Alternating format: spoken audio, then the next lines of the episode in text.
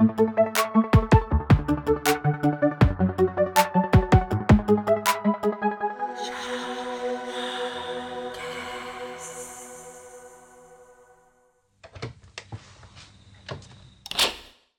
ดีครับ และนี่คือห้องแดง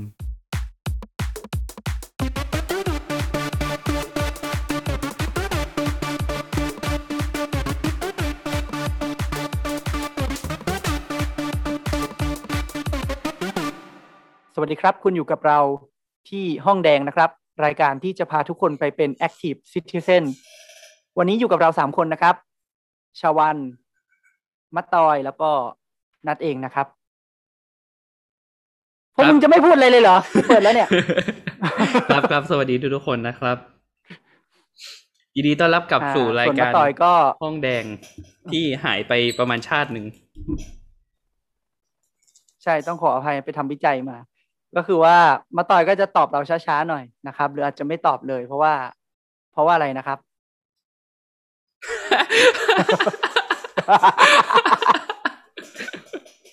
อย่าบูลลี่ค่ายฟ้า อย่าบูลลี่ค่ายฟ้า อย่าบูลลี่คนกำลังแบบไม่ครับมือเออมือสองมือกำลังจับไก่ทอดกินอะ แล้วก็ต้องไปบังคับ ให้เขามากดอันมิวเพื่อพูดแต่ละที ก็คือถ้าเขาไม่มิวเราก็จะได้ ASMR นะ เสียงการกินไก่ทอด ก็คือวันนี้มาต่อยอยู่เวรนะครับ ทุกคนก็อยู่เวรในโรงพยาบาลโควิดแห่งหนึ่งนะครับ กินไก่ กินไก่ท้าก็ทายสเวถานรการณ์โควิดตอนนี้ก็นะ อืม ไม่เจียมซะเลยไม่ก็เจีจยมริงคือๆสไงถานการณ์โควิดตอนนี้ก็ ก็ไม่ก็คือกินไก่แล้วมันจะเยินไง อ๋อ อะโอเคก็จริง ๆ วันนี้เราอัดกันวันเสาร์ที่หนึ่งพฤษภาคมนะครับ แล้วก็เพื่อให้มันทันออกวันอาทิตย์ที่สองครับ วันนี้วันที่หนึ่งเป็นวันกรรมกรหรือวันแรงงานนะครับ วันแรงงานวันแรงงาน ไม่มีคำว่าวันกรรมกรวันแรงงานเฮ้ยเขาบอกว่าวันนี้เป็นวันกรรมกร กลับมาพบกับกรรมกรข่าวที่คุณคุ้นเคยนะครับ วันนี้กลับมาวันแรก สวัสดีนะครับนะฮะ พี่น้องประชาชนนะครับท่านผู้ชมอยู่ทางบ้าน ครับ ก็เดี๋ยวเรามาไล่เรียงกันไปเลยนะครับ วันนี้เรามีหลายประเด็น เป็นยังไงครับน้องไบร์ทพี่ไม่คือพี่ยุทธกลับมาแล้วไก่ภาสิทธิ์กูไปอยู่ไหนอะ ก็นั่นสิหาย ไม่ไม่แต่ว่าไอ้ผังใหม่อะ ต้องไปดูว่า ต้องไปดูว่าเขาไปอยู่ไปอยู่อันไหน แต่ว่าเขามีรายการไปลงอยู่นะ ก็ดีครับ ก็ดีก็คิดถึงคุณสรยุทธ์นะครับ ถึงแม้ว่าจะกลับมาแล้วโดนห้ามพูดเรื่องการเมืองก็ตาม เป็นเรื่องน่าอืมสนใจว่าจัดรายการอ่านข่าวแล้วห้ามพูดเรื่องการเมืองเนี่ยมันจะออกมาในสารรูปไหน ก็คือ part ไหนที่เป็นข่าวการเมืองก็ให้คุณไบรท์อ่านคนเดียวเลยยาวๆอย่างนี้หรือเปล่า เออก็อาจจะใช่ ไม่แต่ถ้าไม่อยากให้พูดเรื่องการเมืองเลย หรือว่าให้อวยรัฐบาลอย่างเดียวก็ไปดู Top News ไหมอืม ก็ถูก อะไรอย่างนั้ Top น News น่ะ เออ ก็คือไปอย่างนั้นไหมรายการใช่ข่าวระดับก็ท็ไปอปแบบอย่างนั้นไปเลย อ่าไม่พูดแล้วกันไม่มีเวลาตัด ไม่มีเวลาเดี๋ยวออกตัไม่ทัน อืม เออ จะพูดก็โดนฟ้อง อืม ก็จริง ๆ พูดถึงนี่ชอวอลแคสเราออกไปเมื่อวันเสาร์เนาะแต่ว่าเราอัดกันตั้งแต่วันวันพฤหัสแล้วเพื่อหัดใช่ไหมนี่อย่าเรียกว่าตั้งแต่เลยอ้าวไม่ใช่ก็คือมันมีอีเวนต์วันศุกร์ไง ก็คือแบบเรายังพูดถึงนักคอมกันอยู่เลยเนี่ยมันในรายการอืมที่ออกเมื่อวันเสาร์อะเออเฮ้ยเราสะเทือนใจนะพูดถึงเราพูดถึงนักคอมพูดถึงเพนกวิน ใช่ไหม แล้วหลังจากนั้นก็คือมีข่าวของทั้งคู่ออกมาเลย เออ ซึ่งแบบ มันมีทั้งข่าวที่ดีแล้วก็แบบน่าเสียใจอย่างเงี้ยก็รายการเราที่เป็นแฟนคลับนักคอมเนี่ยเราก็ต้องขอแสดงความเสียใจกับครอบครัวนะครับ แล้วก็คิดว่าก็จะเหมือนหลาย ๆ คนก็คือเราคงจะคิดถึง การแสดงของนักคอมต่อไปนะครับ ใช่ คือคือนักคอมเป็นคนที่แบบ จริง ๆ มันยังไม่ถึงเวลาของเขาเลยนะเว้ยจริง ๆเขาควรอยู่คู่วงการตลกไทยไปอีกสักสิบยี่สิบปีอะ อ่าพูดถูกถูกอันนี้ก็ถูก เพราะรู้สึกว่านาคอมตั้งแต่มาเล่นหนัง อะ ก็คือเออพีคขึ้นเรื่อยๆ บทบาทอืมเขามันสร้างเสียงหัวเราะให้กับพวกเรามาตลอดตั้งแต่แบบมาเล่นหนัง หรือแม้กระทั่งย้อนกลับไปตั้งแต่เป็นตลกคาเฟ่อย่างเงี้ยเอาย้อนกลับมาดูก็ก็ยังตลกอยู่ อืมอืมอืมครับ ก็แสดงความเสียใจกับนาคอมและครอบครัวนะครับ ครับ ผมเอ่อส่วนเรื่องคุณเพนกวินเพนกวิน เราได้พูดไปว่าเราขอ ขอร้องให้เพนกวินออกมารักษาตัวครับ ก็เมื่อวันวันศุกร์ใช่ไหมอืศุมกร์เนาะใช่ เมื่อวันศุกร์ที่ผ่านมาก็เพนกวินก็ได้ออกมารับการรักษาที่โรงพยาบาลรามาธิบดีแล้วนะครับ ก็หวังว่าสุขภาพเพนกวินก็น่าจะดีขึ้นในเร็ววัน แล้วก็ขอให้ปลอดภัย อืมอืมอืมก็รอติดตามปข่าวระเด็นก็แล้วคือประเด็น ประเด็นก็คือ ประเด็นก็คือเพนกวินไปถึงโรงพยาบาลเนี่ย ผมไม่รู้นะคือผมไม่รู้ว่ารามาเนี่ยเขามีกระบวนการในการต้อนรับขับสู้ยังไงนะ แต่ว่ามีคนจากมชเป็นห่วง อ่าอืมก็เลยฝากไปทางรามาว่าขอให้ต้อนรับขับสู้ให้ถึงใจ นะก็ก็อาจารย์ก็คงจะเป็นห่วงนะก็คงจะเป็นห่วงว่ารามาเนี่ยจะต้อนรับเพนกวินไม่ดีอืมนะก็เลย พิมพ์ลงไปในกลุ่มไลน์อย่างนั้นนะครับ ซึ่งตอนนี้โซเชียลมีเดียก็ได้ต้อนรับขับสู้อาจารย์อย่างถึงใจเหมือนกัน เป็นเป็นความภาคภูมิใจ ชาวมชภูมิใจ ใช่เอเป็นอเป็นดาวมเราอมชองอไปเลยฝากตอนตัวนี้กับเขานี่เฮ้ยเราข้ามประเด็นนี้กันไปครับแต่จริง ๆ เรื่องของนามันคอมมันเนี่ยก็เลย เออเออเออขอโทษขอโทษแทรกมาเพนกวินก็ได้อ๋อไม่ใช่อะไรที่มอยเพิ่งพูดถึงนะคอมเพราะว่าสัญญาณอินเทอร์เน็ตมันเพิ่งไปถึงโอ้ยมัน delay ขนาดนั้นเหรอ มันติดโควิดแล้วเนี่ยสัญญาณเน็ตเนี่ยโอเคนึกว่าอยู่แบบโรงพยาบาลโควิดเขาจะติด Wi-Fi ใหม่ เอาไว้ให้อะไรอย่างนี้ อืม ไม่ต้มีองบอกว่ามีข้าวกินก็บุญละอืม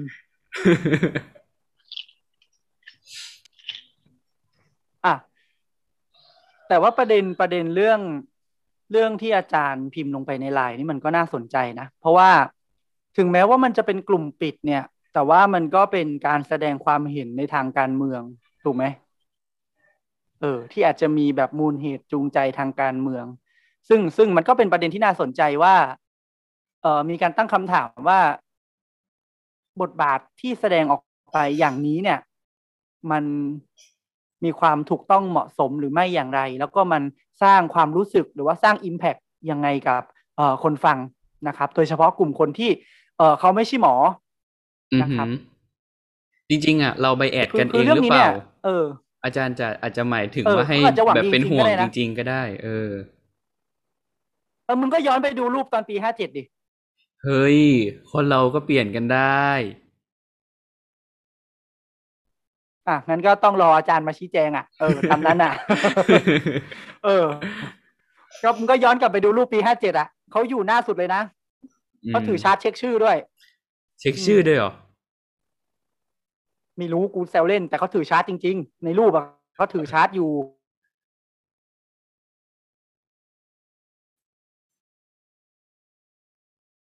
เขาเป็นเขาเป็นผู้นำไง อืม เป็นอืมเป็นผู้นำกระบวนทัศน์ ทีนี้เนี่ยเอ่ออะ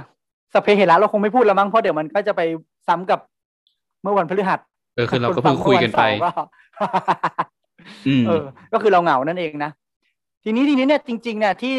เอาเข้าเรื่องเลยแล้วกันจะได้ไม่นานเกินไป ก็คือว่าที่เราชวนมาอัดห้องแดงในวันนี้เนี่ยจริง ๆ มันมีประเด็น มันมีประเด็นที่สืบเนื่องมาจากสัปดาห์ที่ผ่านมานะครับ ในเรื่องของทอง นะฮะ ในเรื่องของทองก็คือว่าเรื่องทองทองแท้เออช่วงที่ผ่านมาทองขึ้นนะครับ ยินดีกับคนที่ลงทุนด้วยนะครับ ทองขึ้นขึ้นในไหน ขึ้นใน Facebook อะ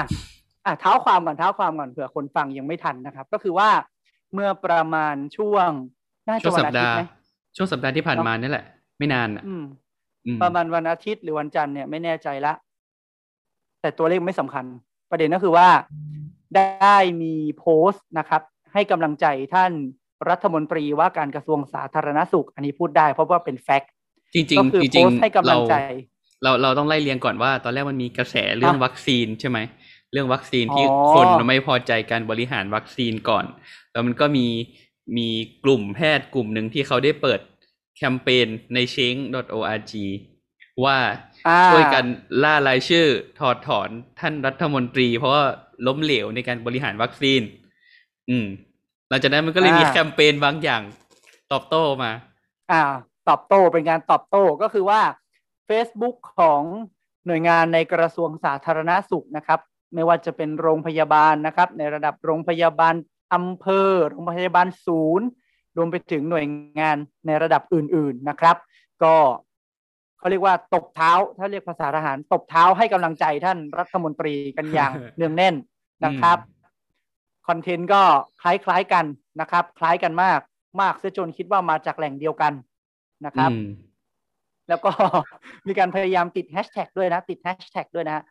ทองแท้นะครับคำหลักนะ keyword หลักคือทองแท้นะครับอืมแต่ว่าทองแต่ละจังหวัดก็จะต่างกันไปนะ ทองแท้ย่อมไม่กลัวไฟอืมทองแท้เอ่อยังไงก็เป็นทองเออนะครับเออก็นั่นแหละมีหลากหลายกันไป แต่ว่า keyword หลักคือทองแท้นะครับ ใช่นะเพื่อเป็นการตอบสนองสิ่งนี้นะครับ ชาวทวิตเตียนนะฮะทวิตภพก็ตอบสนองเลยฮะ ทองแท้แพ้ทองหล่อนะครับ เป็นการตอบโต้กันไปตอบโต้กันมาเออประเด็นก็คือว่าทุกคนก็ถล่มประเด็นประเด็นประเด็นก็คือว่า มันมีสืบเนื่องจากเหตุการณ์นี้เนี่ย มันมีการตอบโต้โดยข้าราชการระดับหน้างาน นะครับท่านหนึ่งนะครับเราขออนุญาตไม่เอ่ยชื่อแล้วกัจนริงเพาะว่าๆจริงๆไม่ใช่ตอท่านเดียวหรอกหเอ่อลาย ๆ ท่านก็ตอบโต้กันตามหลายหลายๆท่าน Facebook เอออืมแต่ท่านนี้นี่น่ารวมจะถึดังงกูด้วยน่าจะดังที่สุดนะ อืมใช่อะเราด้วยเราด้วยเราทุกคนนั่นแหละอืมทีนี้เนี่ยก็คือว่าข้าราชการท่านนี้เนี่ยนะข้าราชการท่านนี้เนี่ย ก็ได้โพสต์ Facebook นะครับ ส่วนตัวนะครับ แต่ว่าเปิดเป็นสาธารณะเนาะอ่าอันนี้เป็นแฟกต์พอจะพูดได้ แต่ว่าเราขอไม่เอ่ยชื่อนะครับ เพราะว่าณถึงเวลานี้เนี่ยท่านก็ได้ลบ โพสต์ไปแล้วนะครับอือหืซึ่งอก็คิดว่า ก็คงจะไม่เหมาะสมถ้าเราจะเปิดเผยชื่อไปนะครับ ขอสรุปใจความนะครับว่าเอ่อข้าราชการท่านนี้เนี่ย ได้โพสต์ Facebook ตอบโต้นะครับ แสดงความไม่เห็นด้วยกับการที่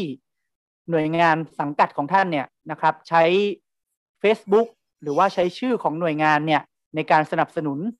รัฐมนตรี ซึ่งก็ถึงแม้จะเป็นผู้บังคับบัญชานะครับ แต่ในที่นี้ก็คือมีมูลเหตุจูงใจทางการเมืองนะครับ ถือว่าเป็นนักการเมืองนะครับ โพสต์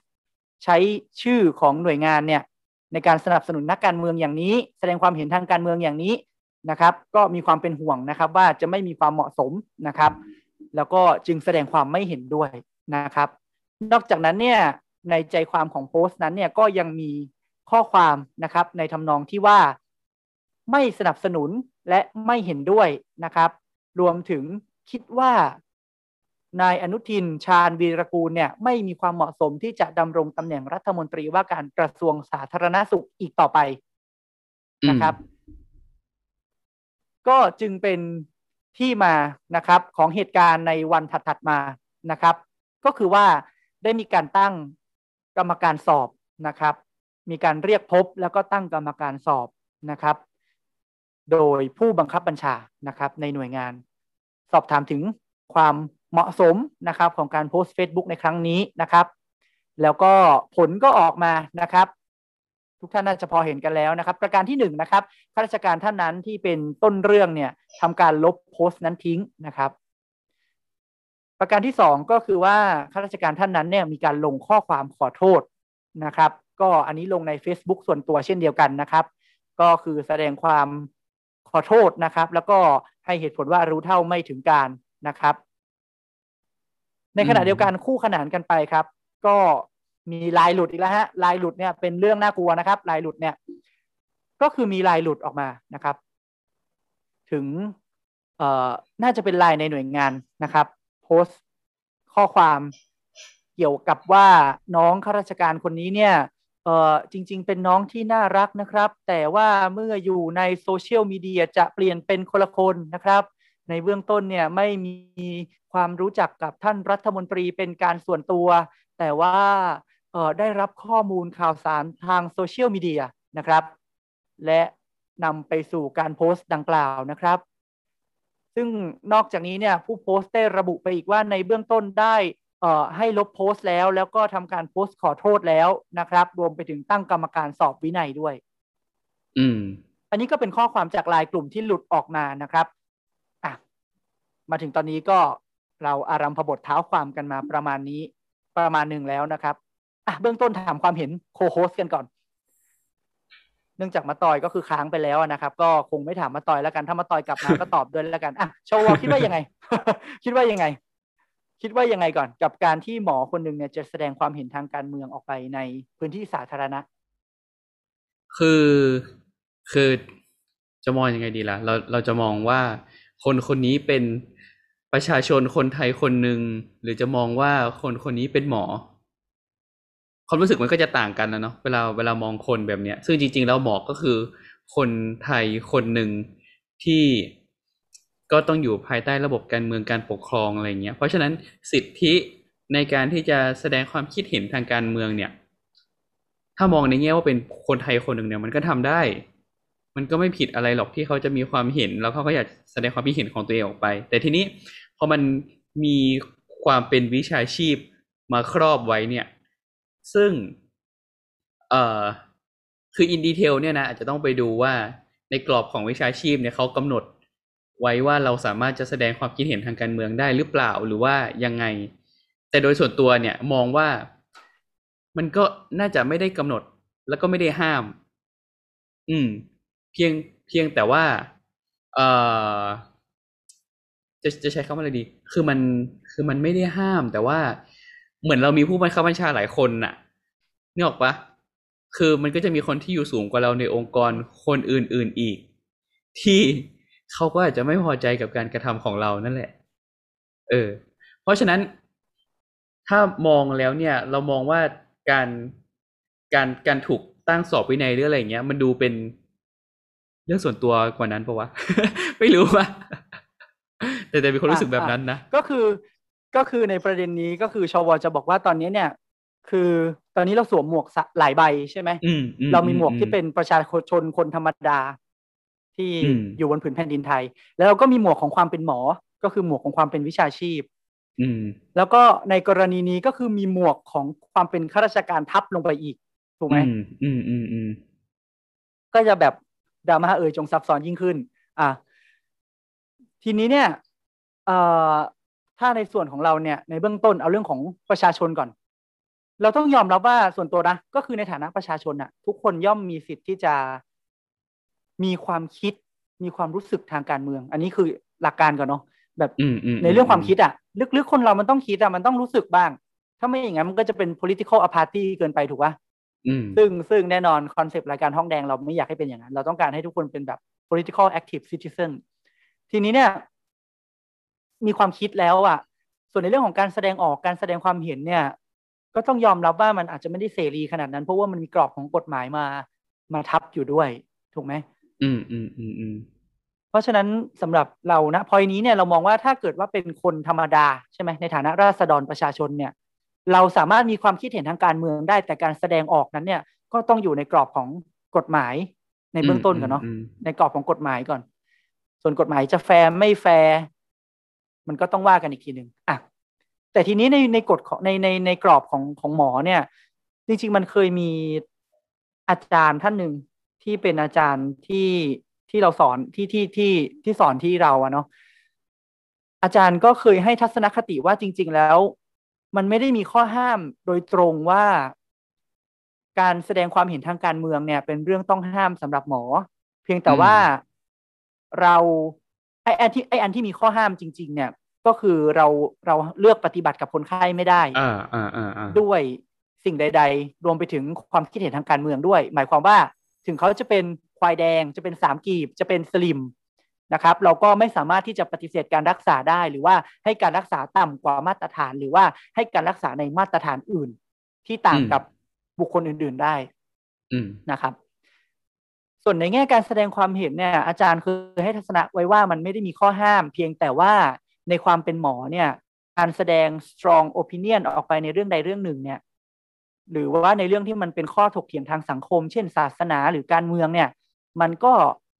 ไม่ถึงแม้จะไม่ได้เป็นข้อห้าม แต่ก็อาจจะทำให้ส่งผลกระทบ ต่อความรู้สึกที่ตัวผู้ป่วยหรือประชาชนเนี่ยเขาจะมองต่อคุณหมอคนนั้น รวมไปถึงวิชาชีพของเราในภาพรวมด้วยอือฮึก็อาจจะเป็นข้อเสนอแนะไกลๆว่าพยายามเลี่ยงการแสดง strong opinion ออกไปในที่สาธารณะ อันนี้เป็นความเห็นนะ อันนี้เป็นความเห็นของอาจารย์อืมอืมอืมแต่ส่วนตัวเราก็ว่าเรานะ ถ้าใครรู้จักเราเป็นการส่วนตัวก็คงจะรู้แล้วว่าเราไม่เห็นด้วย อืมอืมอืมทีนี้เนี่ยในกรอบอีกกรอบหนึ่งสุดท้ายหมวกอีกกรอบอีกหมวกหนึ่งสุดท้ายเนี่ยก็คือเป็นหมวกของความเป็นข้าราชการเนี่ยพอยของมันก็คือว่า การเป็นข้าราชการเนี่ย มันก็จะคล้ายๆกับความเป็นหมอก็คือว่าหนึ่งมันมีเรื่องของความที่ชอบใช้คำว่าความเหมาะสม ถูกไหมเพราะว่ามันเป็นเรื่องของความรู้สึกที่ประชาชนจะมองกับเรา แล้วก็ความไว้เนื้อเชื่อใจความเชื่อถือที่เขาจะเอ่อมอบให้เรานะครับอือฮึไม่ว่าเราจะเห็นด้วยหรือไม่เห็นด้วยกับรัฐบาลก็ตามอะถูกไหมคือไม่ว่าเราจะเห็นด้วยหรือไม่เห็นด้วยกับรัฐบาลก็ตามเนี่ย มันก็ย่อมถ้าเราแสดงออกมาเนี่ย มันก็ย่อมจะส่งผลต่อความรู้สึกที่ประชาชนเขาจะมีให้เรา แล้วก็ย่อมส่งผลไปถึงความน่าเชื่อถือที่เราจะมีด้วยในฐานะข้าราชการที่จะต้องให้บริการประชาชน อันนี้ไม่ได้พูดถึงในในแง่ของการเลือกปฏิบัตินะ ซึ่งการเลือกปฏิบัตินั้นไม่ได้อยู่แล้วแต่ว่าอันนี้คือในแง่ความเห็นแล้วก็ความรู้สึกอ่าฮะทีนี้เนี่ย ไอ้ประเด็นที่มันเกิดขึ้นเนี่ย เราสะดุดใจคำคำหนึ่งตรงคำว่าสอบวินัย อืม ก็คือทุกครั้งที่มีข่าวว่าข้าราชการทำผิด หรือว่าเอ่อผิดกฎหมายก็ดี หรือว่าทำผิดอะไรบางอย่างที่มันอาจจะไม่ผิดกฎหมายก็ตามเนี่ย แต่ว่ามันมีข้อถกเถียงขึ้นมาเนี่ย ก็มักจะได้ยินคำว่าเป็นความผิดทางวินัย เป็นโทษทางวินัย เรียกสอบทางวินัย อือฮึเออ อันนี้มีความเห็นว่าไงบ้าง มีแบ็กกราวอะไรเกี่ยวกับมันบ้าง รู้อะไรเกี่ยวกับมันบ้าง ในคำว่าฐาวินะนัยที่ไม่เคยโดนสอบวินัย แค่เคยโดนตักเตือนเรื่องโซเชียลมีเดียเป็นระยะระยะ เออ ก็เอายังไงดีล่ะ คือคือคือด้วยความที่เราเป็นข้าราชการเนาะมันก็คงจะมีกฎระเบียบของราชการแหละว่าการปฏิบัติแบบไหนที่มันเหมาะสมไม่เหมาะสม แล้วถ้าเกิดว่าเราทำอะไรที่มันไปขัดต่อข้อกำหนดของข้าราชการอะ มันก็คือการผิดวินัยเว้ยมันก็ต้องมีการเหมือนสอบสวนเพื่อที่จะแบบหาข้อเท็จจริงแล้วก็หาบทลงโทษ ประเด็นของมันก็อยู่ที่ว่าอีอีระเบียบข้อบังคับนี่แหละว่ามันมีอะไรบ้าง ซึ่งโดยทั่วไปเราก็เราก็ไม่ค่อยเออรู้หรอก อืม จริงอืมๆคือพอยเนี้ยเราเราเป็นข้าราชการเหมือนกันเนาะคือเราก็ทำงานแบบ มาได้ประมาณหนึ่งแล้วเนี่ย เราเราเชื่อว่าข้าราชการหลายคนยังยังไม่เห็นภาพว่าจริง ๆ การสอบวินัยเนี่ยมันคืออะไร แล้วก็อืมมันมีอะไรบ้างล่ะที่ว่าผิดวินัยอะ ถูกไหมอืมเพราะว่าหลาย ๆ กรณีอะไม่ว่าจะผิดเรื่องอะไรสุดท้ายก็จะลงที่ว่าต้องสอบวินัยต้องสอบวินัย เนี่ย วันนี้มันก็เลยเป็นที่มาของรายการวันนี้แหละที่ เอ่อไหน ๆ เราจะเป็นเอ่อ political active citizen เนี่ยนะประชาชนที่มีความตื่นตัวทางการเมืองเนี่ย ในฐานะที่ข้าราชการก็เป็นประชาชนคนหนึ่งเนี่ยเราก็เลยอยากจะชวนข้าราชการทุกท่านเนี่ย มาดูซิว่าการที่เราจะเป็น political active citizen เนี่ย หรือว่าการที่เราตื่นตัวในประเด็นทางสังคมเนี่ยมันมีอะไรที่ขวางเราอยู่บ้างในเรื่องของวินัย หรือว่าวินัยมันคืออะไรนะครับ ก็เลยไปลองรีวิวดู อ่า เป็นที่มาของรายการวันนี้ จริง ๆ เนี่ยอืมมันมีคนสอนครับเราไหมเรื่องเนี้ย ก็คือต้องอ้างอิงก่อน เอออ้าวก็จริง ๆ ทุกทีเนี่ย ก่อนที่ไม่รู้ไม่รู้กระทรวงอื่นมีไหม แต่คิดว่าน่าจะมีเหมือนกันก็คือก่อนที่ทุกคนจะมาบรรจุราชการเนี่ย ก่อนที่จะเริ่มงานจริง ๆ มันจะมีคอร์สถูกไหม อืมอืมอืมเออ อบรมมันจะมีคอร์สอยู่ที่ว่าเป็นคอร์สอ่าอบรมข้าราชการที่ดีอะ อืม นั่นแหละ อืม เข้าเคยเข้าใช่ไหมล่ะเออนี่ก็เข้าเคยเข้าจำไม่ได้ ที่นี่เขาเหมือนไม่เขาเหมือนไม่ได้สอนนะเขาเขาก็จะพูดแค่ว่าอย่าทำผิดวินัยเออซึ่งเราเขาก็พูดงงเขาเขาพูดเรื่องเครื่องไม่ราชได้ลงรายละเอียดไงเออเพราะที่นี่ไม่พูดเลยที่นี่พูดแต่เรื่องเงิน เออนั่นแหละ เออก็คือว่า อะ ก็เลยไปรีวิวดูละก็คือต้องเท้าความก่อนว่าหนึ่งนะครับข้าราชการเนี่ยคำว่าข้าราชการเนี่ย หรือว่าจริง ๆ ก็คืออาจจะหมายรวม ถ้าพูดง่ายๆคือจริงมันก็คือเจ้าหน้าที่ของรัฐนะครับ เพียงแต่ว่าในปัจจุบันเนี่ย เจ้าหน้าที่ของรัฐ บางส่วนไม่ได้เป็นข้าราชการอือฮึเพราะฉะนั้นเนี่ย กฎหมายหรือว่ากฎระเบียบที่รองรับอยู่ก็จะต่างกันไป แต่ทีนี้เนี่ยเอ่อ ข้าราชการโดยส่วนใหญ่ก็แล้วกันเจ้าหน้าที่รัฐส่วนใหญ่ก็คือเป็นข้าราชการนะครับข้าราชการก็มีหลายประเภทนะครับ อาจจะมีข้าราชการทหารข้าราชการตำรวจข้าราชการพลเรือนข้าราชการตุลาการอ่าก็จะมีหลายอย่างแตกต่างกันไปนะครับ ทีนี้เนี่ยขอพูดถึงข้าราชการที่คิดว่าน่าจะเป็นส่วนใหญ่แล้วกัน เพราะว่าอยู่ในสิบสองกระทรวงใช้คำนี้บางคนก็ใช้คำว่าสิบสองกระทรวง ก็คือว่า พูดถึงข้าราชการพลเรือนเนาะข้าราชการพลเรือนนะครับ ก็คือว่าข้าราชการพลเรือนเนี่ยก็คือ เป็นข้าราชการส่วนใหญ่ที่ท่านจะไปเจออะอืมนะท่านจะไปเจอตามอำเภอ เจอที่โรงพยาบาล โรงเรียนของรัฐอะไรอย่างเงี้ย หน่วยงานต่างๆศาลากลาง หรือว่าเข้าไปติดต่อกระทรวงต่าง ๆ ส่วนใหญ่ก็จะเป็นข้าราชการพลเรือนหมดนะครับข้าราชการพลเรือนเนี่ยก็คือ อยู่ภายใต้กรอบนะครับของกฎหมายที่เรียกว่าพระราชบัญญัติข้าราชการพลเรือน 2551 นะครับ เป็นฉบับที่แก้ไขมา ก็คือว่าอันนี้เป็นฉบับล่าสุดละ แล้วก็ก่อนหน้านี้ก็คือจะมีฉบับปี 2535 ที่แก้ไขมาเรื่อยๆ นะครับ ก็คือว่าข้าราชการพลเรือนเนี่ยก็ยังถูกแบ่งออกเป็นสองกลุ่ม ก็คือเป็นข้าราชการพลเรือนสามัญนะครับ ซึ่งก็เป็นข้าราชการทั่วไปนั่นแหละที่ท่านจะเจอได้ กับอีกกลุ่มหนึ่งก็คือข้าราชการพลเรือนในพระองค์นะครับ ก็คือเป็นคนในกำกับของพระมหากษัตริย์นะครับอะวันนี้เราไม่พูดถึงข้าราชการพลเรือนในพระองค์ก็แล้วกัน ก็ขอพูดถึงส่วนใหญ่ของข้าราชการก็คือข้าราชการพลเรือนสามัญนะครับอืมก็คือรวมถึงหมอด้วยแหละนะก็คือทุกคนที่บรรจุอยู่ในโรงพยาบาลของเราก็ดี หรือว่าอยู่ในโรงเรียนรัฐบาล เจอตามอำเภอเจอที่นู่นที่นี่นะครับ กลุ่มนี้ก็เป็นข้าราชการพลเรือนสามัญทั้งนั้นนะครับ ก็จะมีหน่วยงานหลักที่ดูแลข้าราชการพลเรือนเนี่ยก็คือคณะกรรมการข้าราชการพลเรือนนะครับ ก็มีท่านนายกรัฐมนตรีเป็นประธานนะครับ หรือว่าท่านรองนายกที่ท่านนายกมอบหมายมานะครับ มีปลัดกระทรวงการคลังผู้อำนวยการสำนักงบประมาณเลขาธิการสภา พัฒนาเศรษฐกิจและสังคมแห่งชาตินะครับ แล้วก็เลขาธิการคณะกรรมการข้าราชการพลเรือนนะครับ แล้วก็มีคณะกรรมการผู้ทรงคุณวุฒิอีกนะครับ ที่จะได้รับแต่งตั้งเข้ามา ทั้งหมดเนี่ยเป็นคณะกรรมการข้าราชการพลเรือนนะครับ ที่มีอำนาจหน้าที่เนี่ยในการจัดการนะครับ ทรัพยากรบุคคลนะครับของภาครัฐ เป็นผู้พิจารณาค่าตอบแทนนะครับ ก็คือเงินเดือนแล้วก็ผลประโยชน์อื่น ๆนะครับ การเบิกจ่ายนะครับ สิทธิประโยชน์ในการเดินทางหรือว่านู่นนี่นั่น รวมไปถึงข้อสำคัญก็คือออกระเบียบและข้อบังคับต่างๆ ที่มาบังคับใช้กับข้าราชการพลเรือนนั่นเองนะครับอือฮึก็คืออันนี้เป็นอำนาจตามกฎหมายนะครับ ซึ่งกฎหมายนี้เนี่ยก็จะระบุนะครับอำนาจหน้าที่แล้วก็ระบุคุณสมบัติของผู้เข้ารับราชการได้นั่นเองนะครับ คุณรู้เปล่าว่าในฐานะที่ว่าคุณเป็นหมอเนี่ย คุณได้บรรจุแบบอัตโนมัติอยู่แล้วเนี่ยเอ่อ คุณรู้หรือเปล่าว่าเขามีการกำหนดเอ่อคุณสมบัติข้าราชการพลเรือนด้วย ของคนที่จะเข้ารับราชการเอ่ารู้เปล่า รู้รู้ว่ามันต้องเกี่ยวกับการที่เราไปไปปั๊มลายนิ้วมือปะก็คือว่าอะมันจะไล่ไปอย่างนี้เลยนะครับเขาบอกว่ามาตรา 36 เนี่ยบอกว่าผู้ที่จะเป็นข้าราชการพลเรือนเนี่ยต้องมีคุณสมบัติทั่วไปดังนี้ และไม่มีลักษณะต้องห้ามนะครับ ก็คือว่าคุณสมบัติทั่วไปเนี่ยก็คือหนึ่งต้องมีสัญชาติไทยนะครับ มีอายุไม่ต่ำกว่า18ปีนะครับ อะสองข้อแล้วนะ อันนี้ข้อสำคัญข้อสำคัญข้อที่สามนี่ เป็นผู้เลื่อมใสในระบอบการปกครอง ระบอบประชาธิปไตยอันมีพระมหากษัตริย์ทรงเป็นประมุขด้วยความบริสุทธิ์ใจ อ่าก็นี่ไงก็เลื่อมใสอยู่นี่ไงทุกวันเนี้ยเออ ไม่จริง ๆพอยเนี้ยกูอยากจะบอกอย่างหนึ่งเวลา เวลาคนเราอะเวลาเวลาคนเราได้ยินคำว่า ระบอบการปกครองในระบอบประชาธิปไตย อันมีพระมหากษัตริย์ทรงเป็นประมุขอะ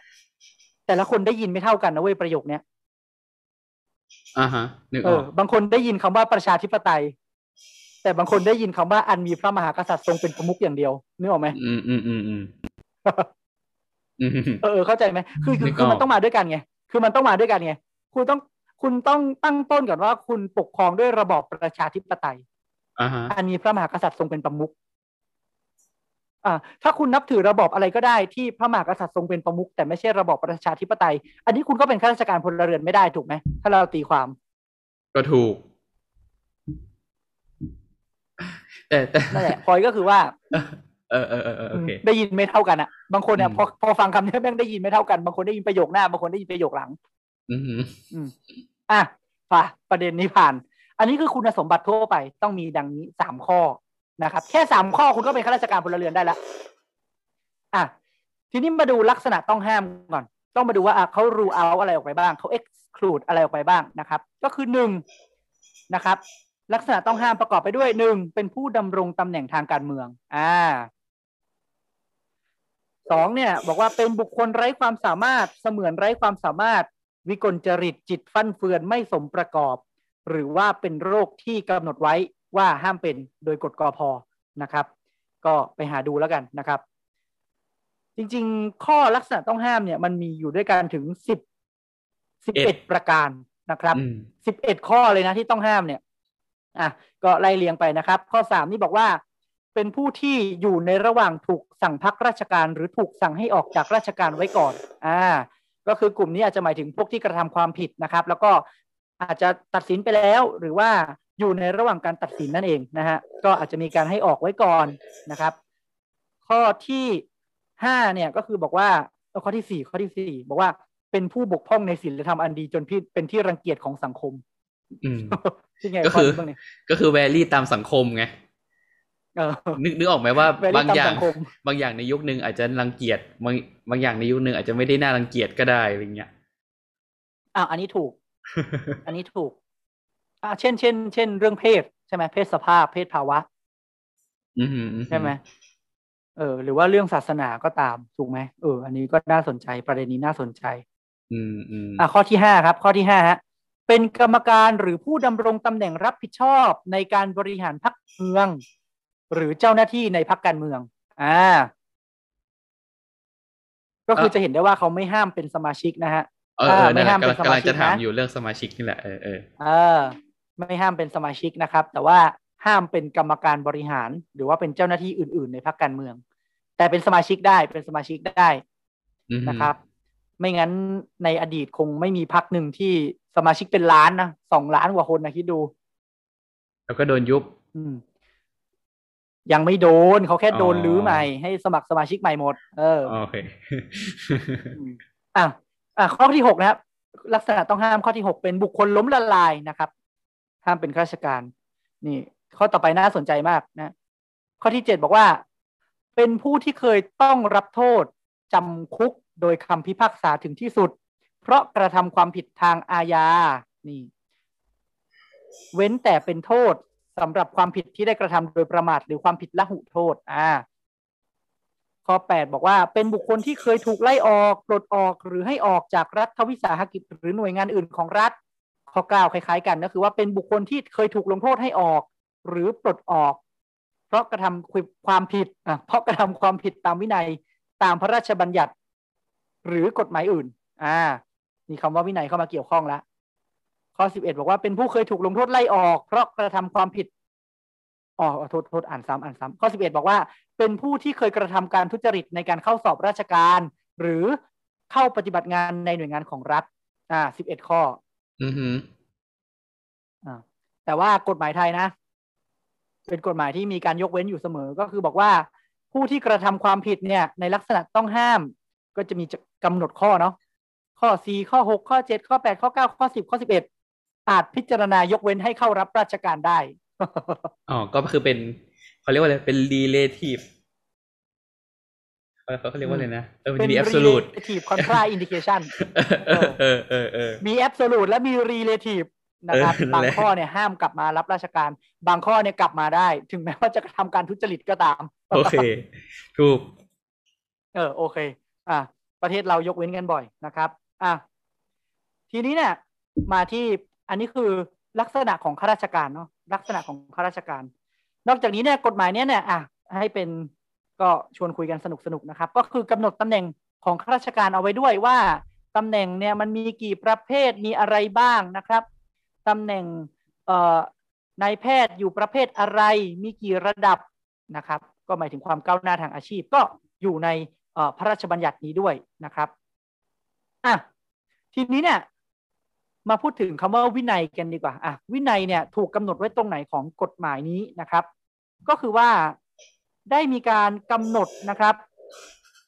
หมวดที่ห้านะฮะว่าด้วยการรักษาจรรยาข้าราชการ และหมวดที่หกนะครับ วินัยข้าราชการนะครับ มีการกำหนดเอาไว้ในพระราชบัญญัตินี้ด้วยนะครับ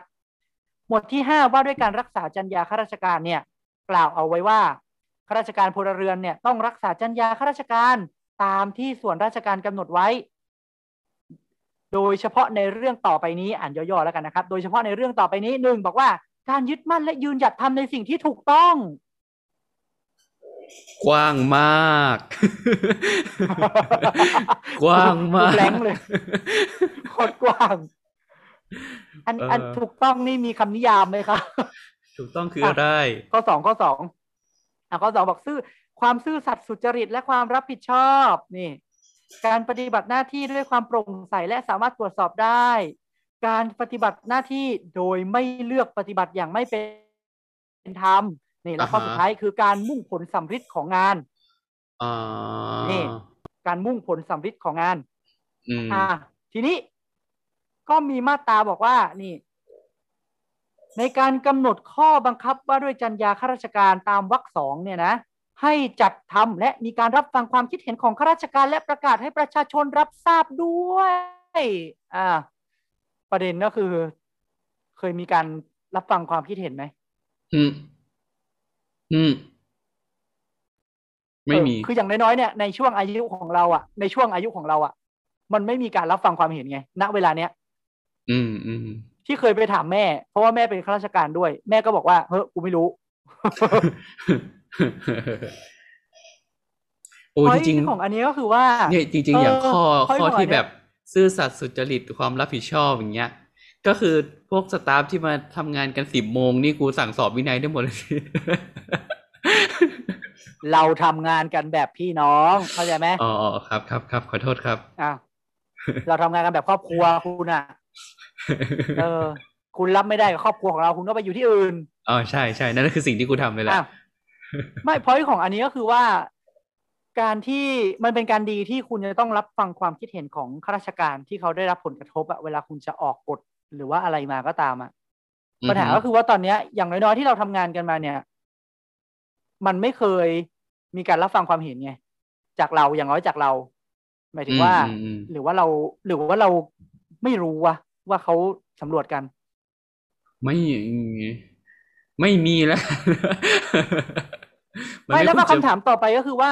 ถ้าเกิดว่าก่อนหน้าเรามันมีการทำแล้วอะคำถามคือมันควรจะถูกรีไวซ์ไหมอ่า สังคายนาในช่วงเมื่อไหสัร่งคมที่เปลี่ยนไป เออเออเออใช่ในในบทบาทบริบททางสังคมที่มันเปลี่ยนไปอะ เออ มันก็เหมือนกฎอื่นๆน่ะ ที่มันควรจะต้องถูกพิจารณาถูกถกเถียงกันใหม่คำถามก็คือว่าพีเรียดที่เหมาะสมอยู่ตรงไหน อย่างน้อยๆทำงานมาสามสี่ปีเนี่ยก็ยังไม่เจอนะ ถูกไหม ยังไม่เห็นนะ อืม ใช่ ว่าเขามีการสำรวจอะไรกันใหม่ ทุกห้าปีสิบปีอะอะไรอย่างนี้ เออ เพราะว่ามันคงเป็นมันมันเป็นสิ่งที่ human made อะมนุษย์ทำขึ้นอะ human construct อะเพราะฉะนั้นมันมันย่อมเปลี่ยนไปตามสังคมไง พอยก็คือว่า เคยมีการรีไวซ์ใหม่ไหม หรือเปล่า เออ อะ ต่อไปต่อไป ในหมวดที่ห้าเนี่ยว่าด้วยการรักษาจรรยาข้าราชการเนี่ย ในมามันก็มีมาตราที่เจ็ดสิบเก้าที่บอกว่า ข้าราชเกือโอ้แบะข้าราชการข้าราชการพลเรือนสามัญข้าราชการพลเรือนสามัญผู้ใด ไม่ปฏิบัติตามจรรยาข้าราชการ อันมิใช่ความผิดวินัย ให้ผู้บังคับบัญชาตักเตือนนั่นและนำไปประกอบการพิจารณาแต่งตั้งเลื่อนเป็นเงินเดือน หรือสั่งให้ข้าราชการผู้นั้นได้รับการพัฒนา อ่าอ่าได้รับการพัฒนา ก็คือจะเห็นว่า ก็คือจะเห็นว่าเอ่อ ตำแหน่งของเอ่อความผิดทางจรรยาข้าราชการเนี่ยมันไม่ใช่ความยังไม่ใช่ความผิดทางวินัยอืมแต่ว่ามันถูกเอาถูกกำหนดให้เอามาเป็นส่วนหนึ่งในการพิจารณาความดีความชอบเลื่อนเงินเดือน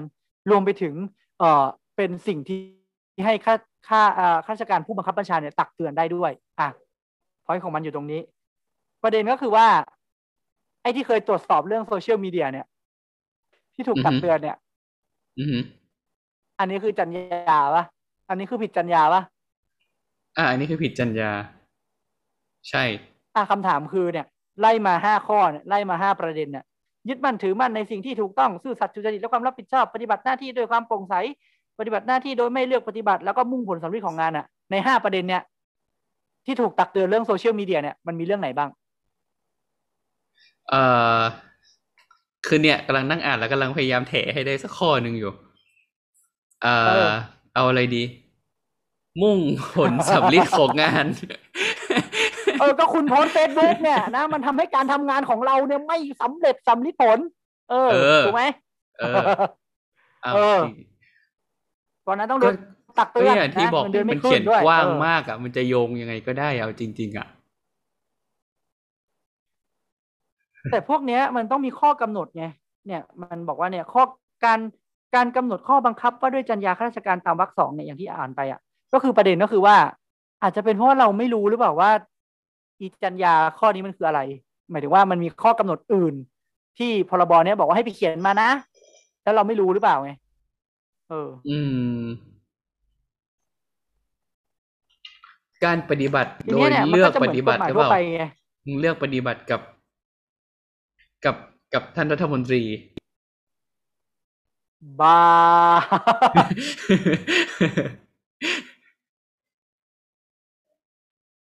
เนี่ย แต่จริง ๆ เนี่ย อะจริง ๆ เนี่ย มันมีไอ้นี่ด้วยนะ คือพอมีกฎหมายอะ มันก็ต้อง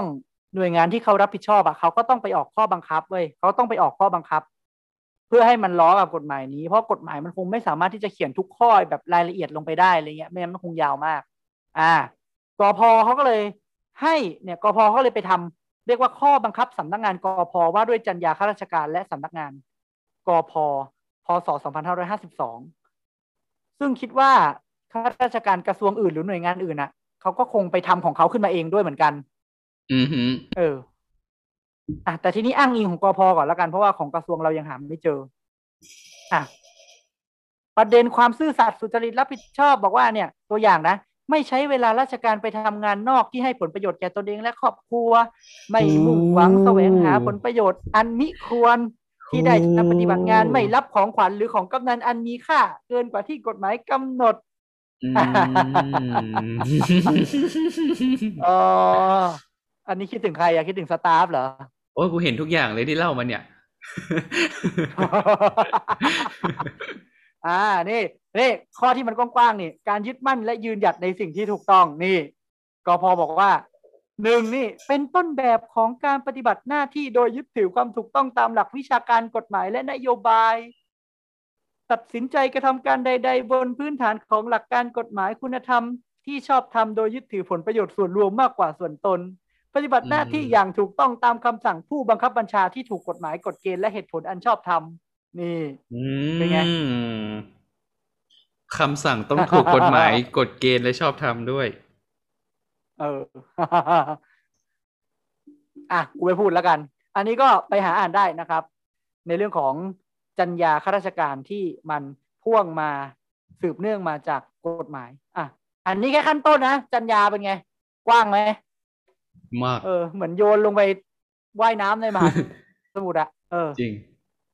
เหมือนเราหว่านแหลงไปในที่ปลาชุมอะหว่านไปยังไงเดี๋ยวก็ถูกเองอะเออถูกมันก็ต้องเข้าในสักข้อหนึ่งอะอ่าแต่พอยที่จะชี้ให้เห็นก็คือว่ากพออกข้อบังคับมาปีสองห้าห้าสองอะ ประเด็นก็คือว่า คิดว่าไม่น่าจะมีใครที่ได้มีส่วนร่วมในการรีไวซ์กฎตรงนี้อะนึกออกไหมเอออ่าฮะพี่จะออกข้อบังคับให้หนูทำตามเนี่ย พี่ถามหนูบ้างหรือยัง ถูกไหม อืม อะอะทีนี้เราไปเข้าประเด็นที่เราสนใจกันในวันนี้ก็คือหมวดที่หกนะ ว่าด้วยการรักษาวินัยทางราชการ อ่า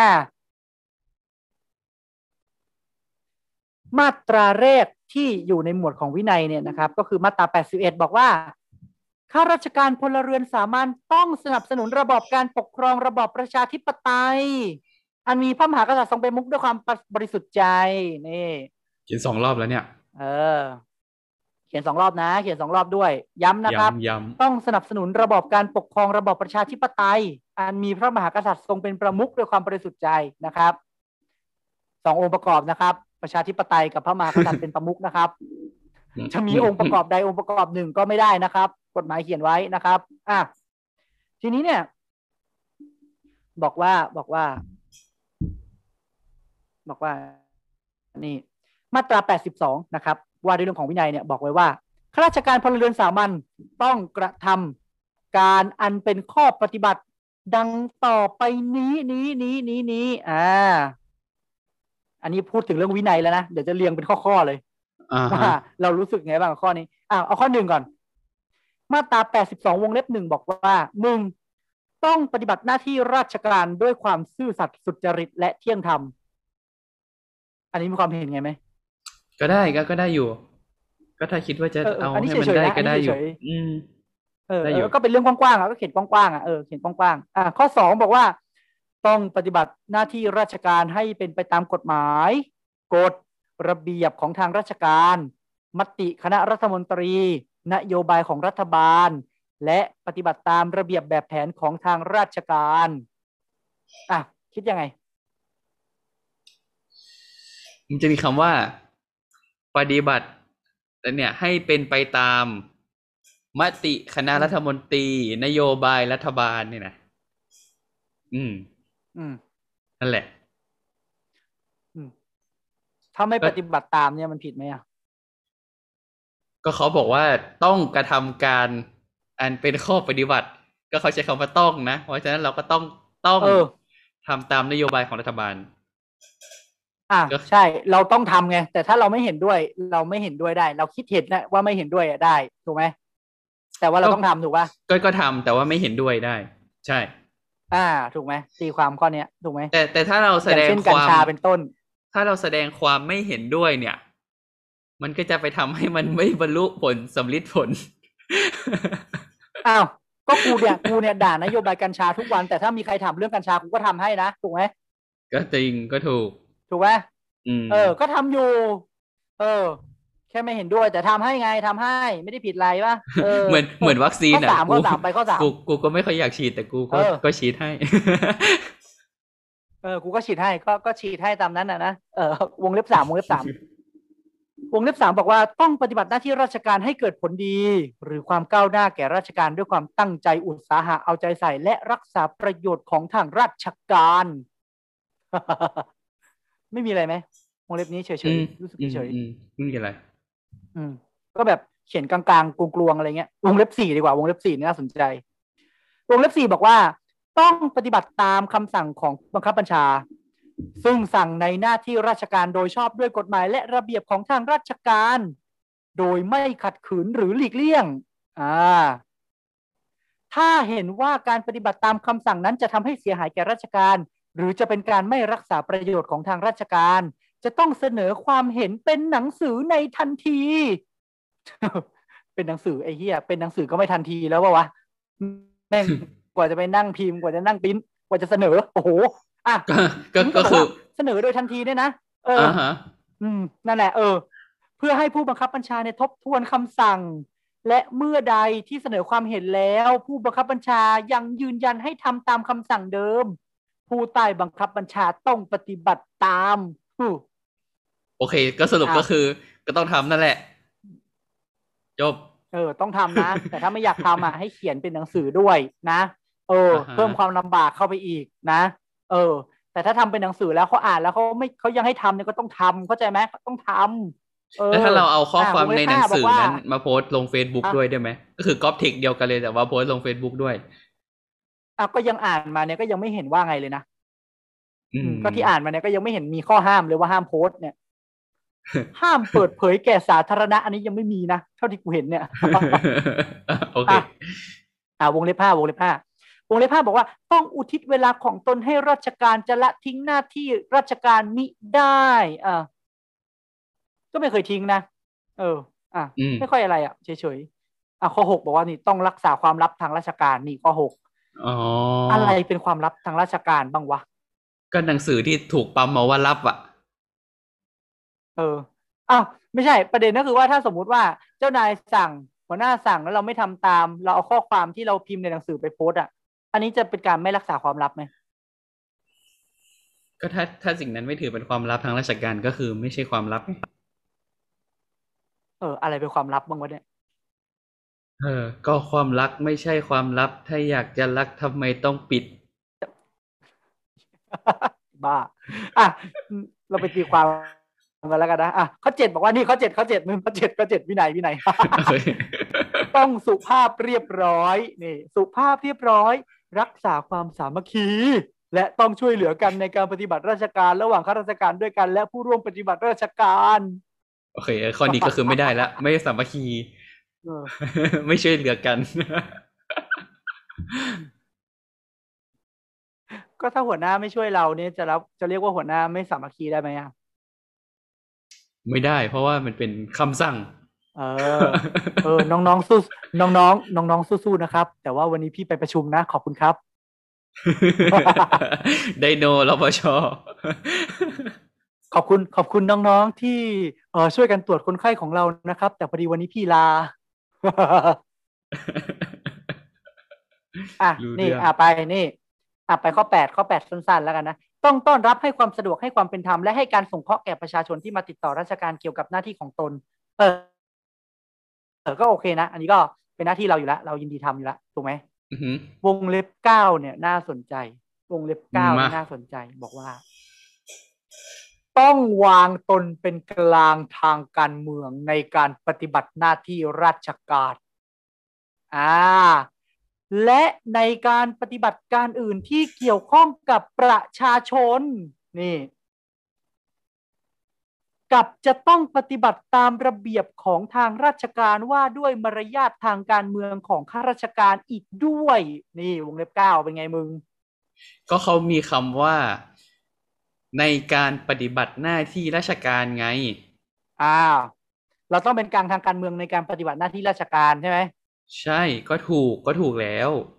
เออก็คือต่อให้เรามีความเห็นทางการเมืองยังไง ในการปฏิบัติหน้าที่เราก็ต้องเป็นกลางก็ถูกแล้วไง เออ ก็ถูกแล้ว อะแล้วโพสเฟซบุ๊กนี่ถือว่าไม่เป็นการปฏิบัติหน้าที่ราชการใช่ปะไม่เป็นดิกูไม่ได้มีตาคุดในโพสต์วอลกูไม่ใช่ โอเคโอเคอ่าอ่าได้ อะอืมทีเนี้ยไอ้ที่น่าสนใจเนี่ยมันมีมันมีประเด็นอยู่ก็เลยไปหาดู ในในข้อความสุดท้ายของวงเล็บเนี้ยบอกว่าระเบียบของทางราชการว่าด้วยมารยาททางการเมืองของราชการ นี่ต้องไปอ่านตัวไหนต่อ เอา keyword คำนี้ไปหาดูกูหามาแล้ว เจอไหมกูหามาแล้ว เจอ เดี๋ยวจะอ่านให้ฟังเป็นข้อๆแล้วกันนะมารยาททางการเมืองของราชการเนี่ยนะ มารยาททางการมารยาททางการเมืองของข้าราชการเนี่ยนะกล่าวเอาไว้ว่านี่กล่าวเอาไว้ว่าข้าราชการการเมืองจะนิยมหรือเป็นสมาชิกพรรคการเมืองใด ๆ ที่ก่อตั้งขึ้นโดยชอบได้กฎด้วยกฎหมาย และจะไปประชุม อันเป็นการประชุมของพรรคการเมืองนั้นเป็นการส่วนตัวก็ได้อ่าแต่ในทางที่เกี่ยวข้องกับประชาชนและในหน้าที่ราชการจะต้องทำตนเป็นกลาง ปฏิบัติตามนโยบายของรัฐบาลโดยไม่คำนึงถึงพรรคการเมือง และไม่กระทำการอันเป็นการฝ่าฝืนวินัยที่กำหนดไว้สำหรับข้าราชการพลเรือน กับต้องไม่กระทำการอันเป็นการฝ่าฝืนข้อห้าม ดังต่อไปนี้ อ่าอืมข้อห้ามขึ้นมาอีกมึง อะ ก่อนจะไปพูดถึงข้อห้ามนะ กูขออ่านก่อนว่ามันประกาศมาตั้งแต่เมื่อไหร่ ให้ไว้ถ้าคุณนะผู้ฟังถ้าคุณผู้ฟัง เอาข้อความนี้นะครับ ข้อความที่บอกว่า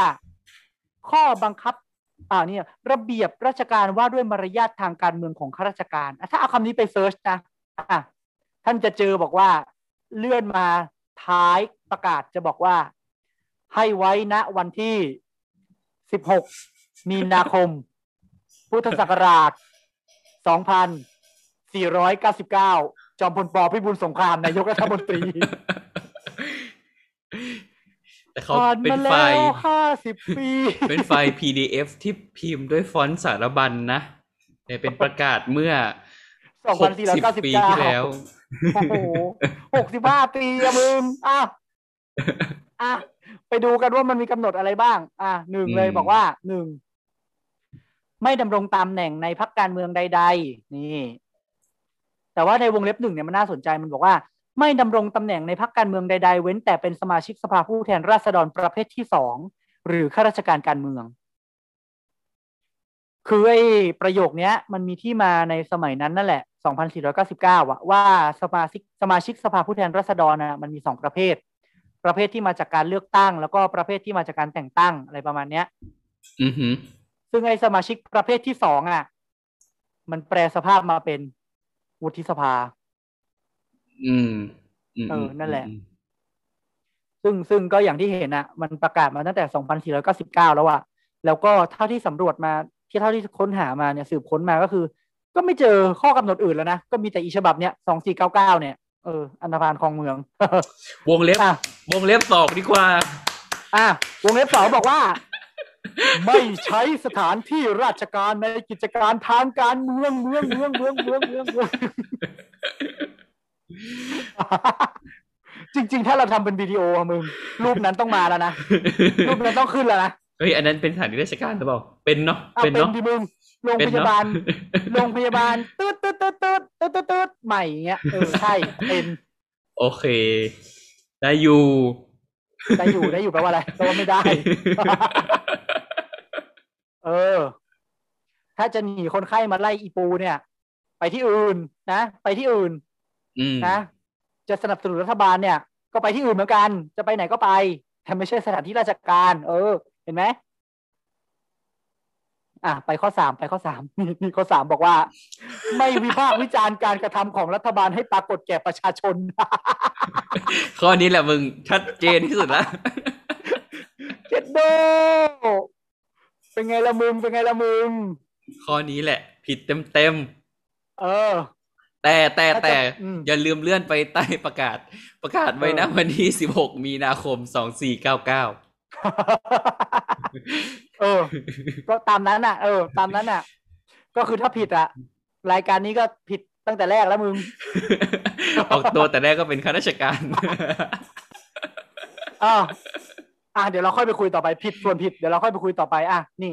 โอเคอะข้อสี่ก็ อะ ไม่แต่งกายเครื่องแบบราชการไปประชุมพักการเมือง หรือไปประชุมในที่สาธารณะใด ๆ อันเป็นการประชุมลักษณะทางการเมืองนี่ไม่ประดับเครื่องหมายของพรรคการเมืองในเวลาสวมเครื่องแบบราชการ หรือในเวลาราชการหรือในสถานที่ราชการ แล้วแล้วหมุดแล้วหมุดคณะราษฎรนี่เป็นเครื่องหมายของพรรคการเมืองไหมไม่ใช่ใช่ไหมไม่ใช่เดี๋ยวคุณอ๋อโอเคงั้นเรายังพกได้อยู่ เออ เราพกได้เราพกได้อะต่อไปต่อไปบอกว่า ไม่แต่งเครื่องแบบของการพักการเมืองเข้าไปในสถานที่ราชการอะก็คือห้ามนักการเมืองแต่งตัวเข้าไปนะครับคำถามคำถาม ถ้าใส่เสื้อกันหนาวที่สกรีนโลโก้พรรคเข้าไปผิดไหมคะ ไม่ไม่คำว่าเครื่องแบบของพรรคการเมืองนี่คืออะไรไม่รู้ว่าไม่ได้เขียนอธิบายไว้อะอ่าพรรคการเมืองมีเครื่องแบบอืม ก็คือถ้าแต่งตัวที่มันสื่อถึงพรรคการเมืองก็คือใช่ปะวะก็น่าจะใช่อะก็คงใช่หมด อะ โอเค ข้อต่อไปบอกว่า ไม่ทำการขออ๋อนี่ไงโทษโทษอ่านข้ามอ่านข้าม ไม่บังคับผู้ที่อยู่ใต้บังคับบัญชาหรือประชาชนให้เป็นสมาชิกพรรคการเมือง และไม่กระทำการในทางให้คุณให้โทษ นี่ เพราะเหตุที่ผู้อยู่ใต้บังคับบัญชาหรือประชาชนนิยม หรือเป็นสมาชิกพรรคการเมืองใดที่ก่อตั้งขึ้นโดยชอบด้วยกฎหมาย อันนี้ก็คือก็คือห้ามเลือกปฏิบัติถูกไหมเอออืมถ้าเขาเป็นอืสมาชิกพรรคการเมืองก็ห้ามเลือกปฏิบัติกับเขาเนี่ย นี่ข้อแปดบอกว่าไม่ทำการขอร้องให้บุคคลใดอุทิศเงินหรือทรัพย์สิน เพื่อเป็นประโยชน์แก่พรรคการเมืองอืมอืมอืมอืมประเด็นก็คือว่า ถ้ากูเป็นสมาชิกพรรคการเมือง โดยที่ไม่ขอเงินสนับสนุน ไม่ช่วยพรรคพีอาคำถามก็คือ ไม่ได้เป็นสมาชิกพรรคไปทำไมหรืออันนี้จะบอกว่าเป็นเฉพาะในเวลาราชการ ไม่ไม่ถูกไหมไม่เขาเขาเขาบอกว่า ไม่ทำการร้องขอให้บุคคลใด แต่เราทำโดยส่วนตัวได้ปะมีเออก็อาจจะใช่ เพราะว่าอันนี้เป็นเป็นข้อกำหนดข้าราชการใช่ไหมนี่ข้อเก้าเนี่ยไง ไม่โฆษณาหาเสียงเพื่อประโยชน์แก่พรรคการเมือง หรือแสดงการสนับสนุนพรรคการเมืองใด ๆ ให้เป็นการเปิดเผยในที่ประชุมพรรคการเมือง และในที่ที่ปรากฏแก่ประชาชน หรือเขียนจดหมาย หรือบทความไปลงหนังสือพิมพ์ หรือพิมพ์หนังสือ หรือใบปลิว ซึ่งจะจำหน่ายจ่ายแจกไปให้ประชาชนอันมีข้อความที่เป็นลักษณะทางการเมืองนี่ อืม ข้อนี้ได้ได้เฮียเลยล่ะ เต็ม Facebook ไปหมด นี่ดีนะครับ เนี่ยที่ข้อประกาศกำหนดนี้ประกาศมาตั้งแต่สองสี่เก้าเก้าที่ยังไม่มี Facebook จริง ต้องบอกว่าวิสัยทัศน์กว้างไกลมาก ๆ เลย อืม แต่คิดไม่ถึงว่าจะมี Facebook เกิดขึ้น ไม่คิดเลยว่าจะปิดปากกันมาตั้งแต่วันนั้นอ้าวจนถึงวันนี้ก็ยังไม่มีใครแก้ โอ้ยโด อะ ข้อสิบบอกว่า ไม่ปฏิบัติหน้าที่แทรกแซงในทางการเมือง หรือใช้การเมืองเป็นเครื่องมือเพื่อทำกิจการต่างๆ อาทิเช่นวิ่งเต้นติดต่อกับสมาชิกสภาผู้แทนราษฎรหรือพรรคการเมือง เพื่อให้นำร่างพระราชบัญญัติหรือยัตติเสนอสภา หรือตั้งกระทู้ถามรัฐบาลอ้าวอีเหี้ยข้อนี้ก็คือจะบอกว่าการเป็นข้าราชการนี่ห้ามใช้สิทธิ์ในฐานะประชาชนถูกไหมเนี่ย ใช่ เพราะว่าเราเป็นข้าราชการเราไม่ใช่คนธรรมดามึงเป็นใครมึงเป็นซูเปอร์แมนเหรอใช่มันเป็นเหมือนเหมือนเป็นอะไรนะ เป็นชาวพุทธอะเขาเรียกว่าอะไรนะ เป็นพุทธมามกะอ๋อ เย็ดโดก็มามกะเออห้ามนินทาพระพุทธเจ้านะเป็นพุทธมามกะเนี่ยห้ามกินอารัวพระเครื่องด้วย เวลาไปญี่ปุ่นก็อย่าซื้อลูกอม ที่เป็นรูปพระพุทธเจ้ามานะอย่าซื้อพวงกุญแจบีบตาถลนที่เป็นรูปพระพุทธเจ้าเข้าใจไหมเออโอ้ยอะเนี่ยคือคือข้อเนี้ยมันจะสื่อให้เห็นว่าแบบการเป็นข้าราชการเนี่ย มันจะถูกจำกัดสิทธิบางประการที่แบบเฮียประชาชนธรรมดาก็เขาควรจะเป็นมันก็ควรจะเป็นสิทธิพื้นฐานในฐานะประชาชนที่จะมีส่วนร่วมทางการเมืองถูกไหมเออ ไม่ใช่ไงก็มึงไม่ใช่ประชาชนไง เอาไอ้เฮียที่งั้นงั้นที่หลังเวลาบรรจุข้าราชการเนี่ยให้เอาเอกสารอีกใบหนึ่งมาให้เซ็นด้วยนะ บอกว่า นับแต่บัดนี้เป็นเอาต้มานให้ไปอ่านท่านได้เป็น ท่านได้เป็นข้าราชการแล้วเนี่ยข้าพเจ้าขอสละสิทธิ์ในฐานะการเป็นประชาชนธรรมดาเอแล้วอก็ท่านให้จะซ็นต้องด้วยเสียสิทธิ์นี้นี้นี้นี้ท่านจะเสียสิทธิ์ในการใช้วิ่งเต้นติดต่อสภาผู้แทนราษฎร ให้นำพระราชบัญญัติเข้าสภานี่ท่านจะเสียไปด้วยนะครับอะข้อสุดท้ายข้อสุดท้ายบอกว่า ในช่วงที่มีการสมัครสมาชิกเอ่ยสมัครรับเลือกตั้งสภาสมาชิกสภาผู้แทนราษฎร ต้องไม่แสดงออกโดยตรงหรือโดยปริยาย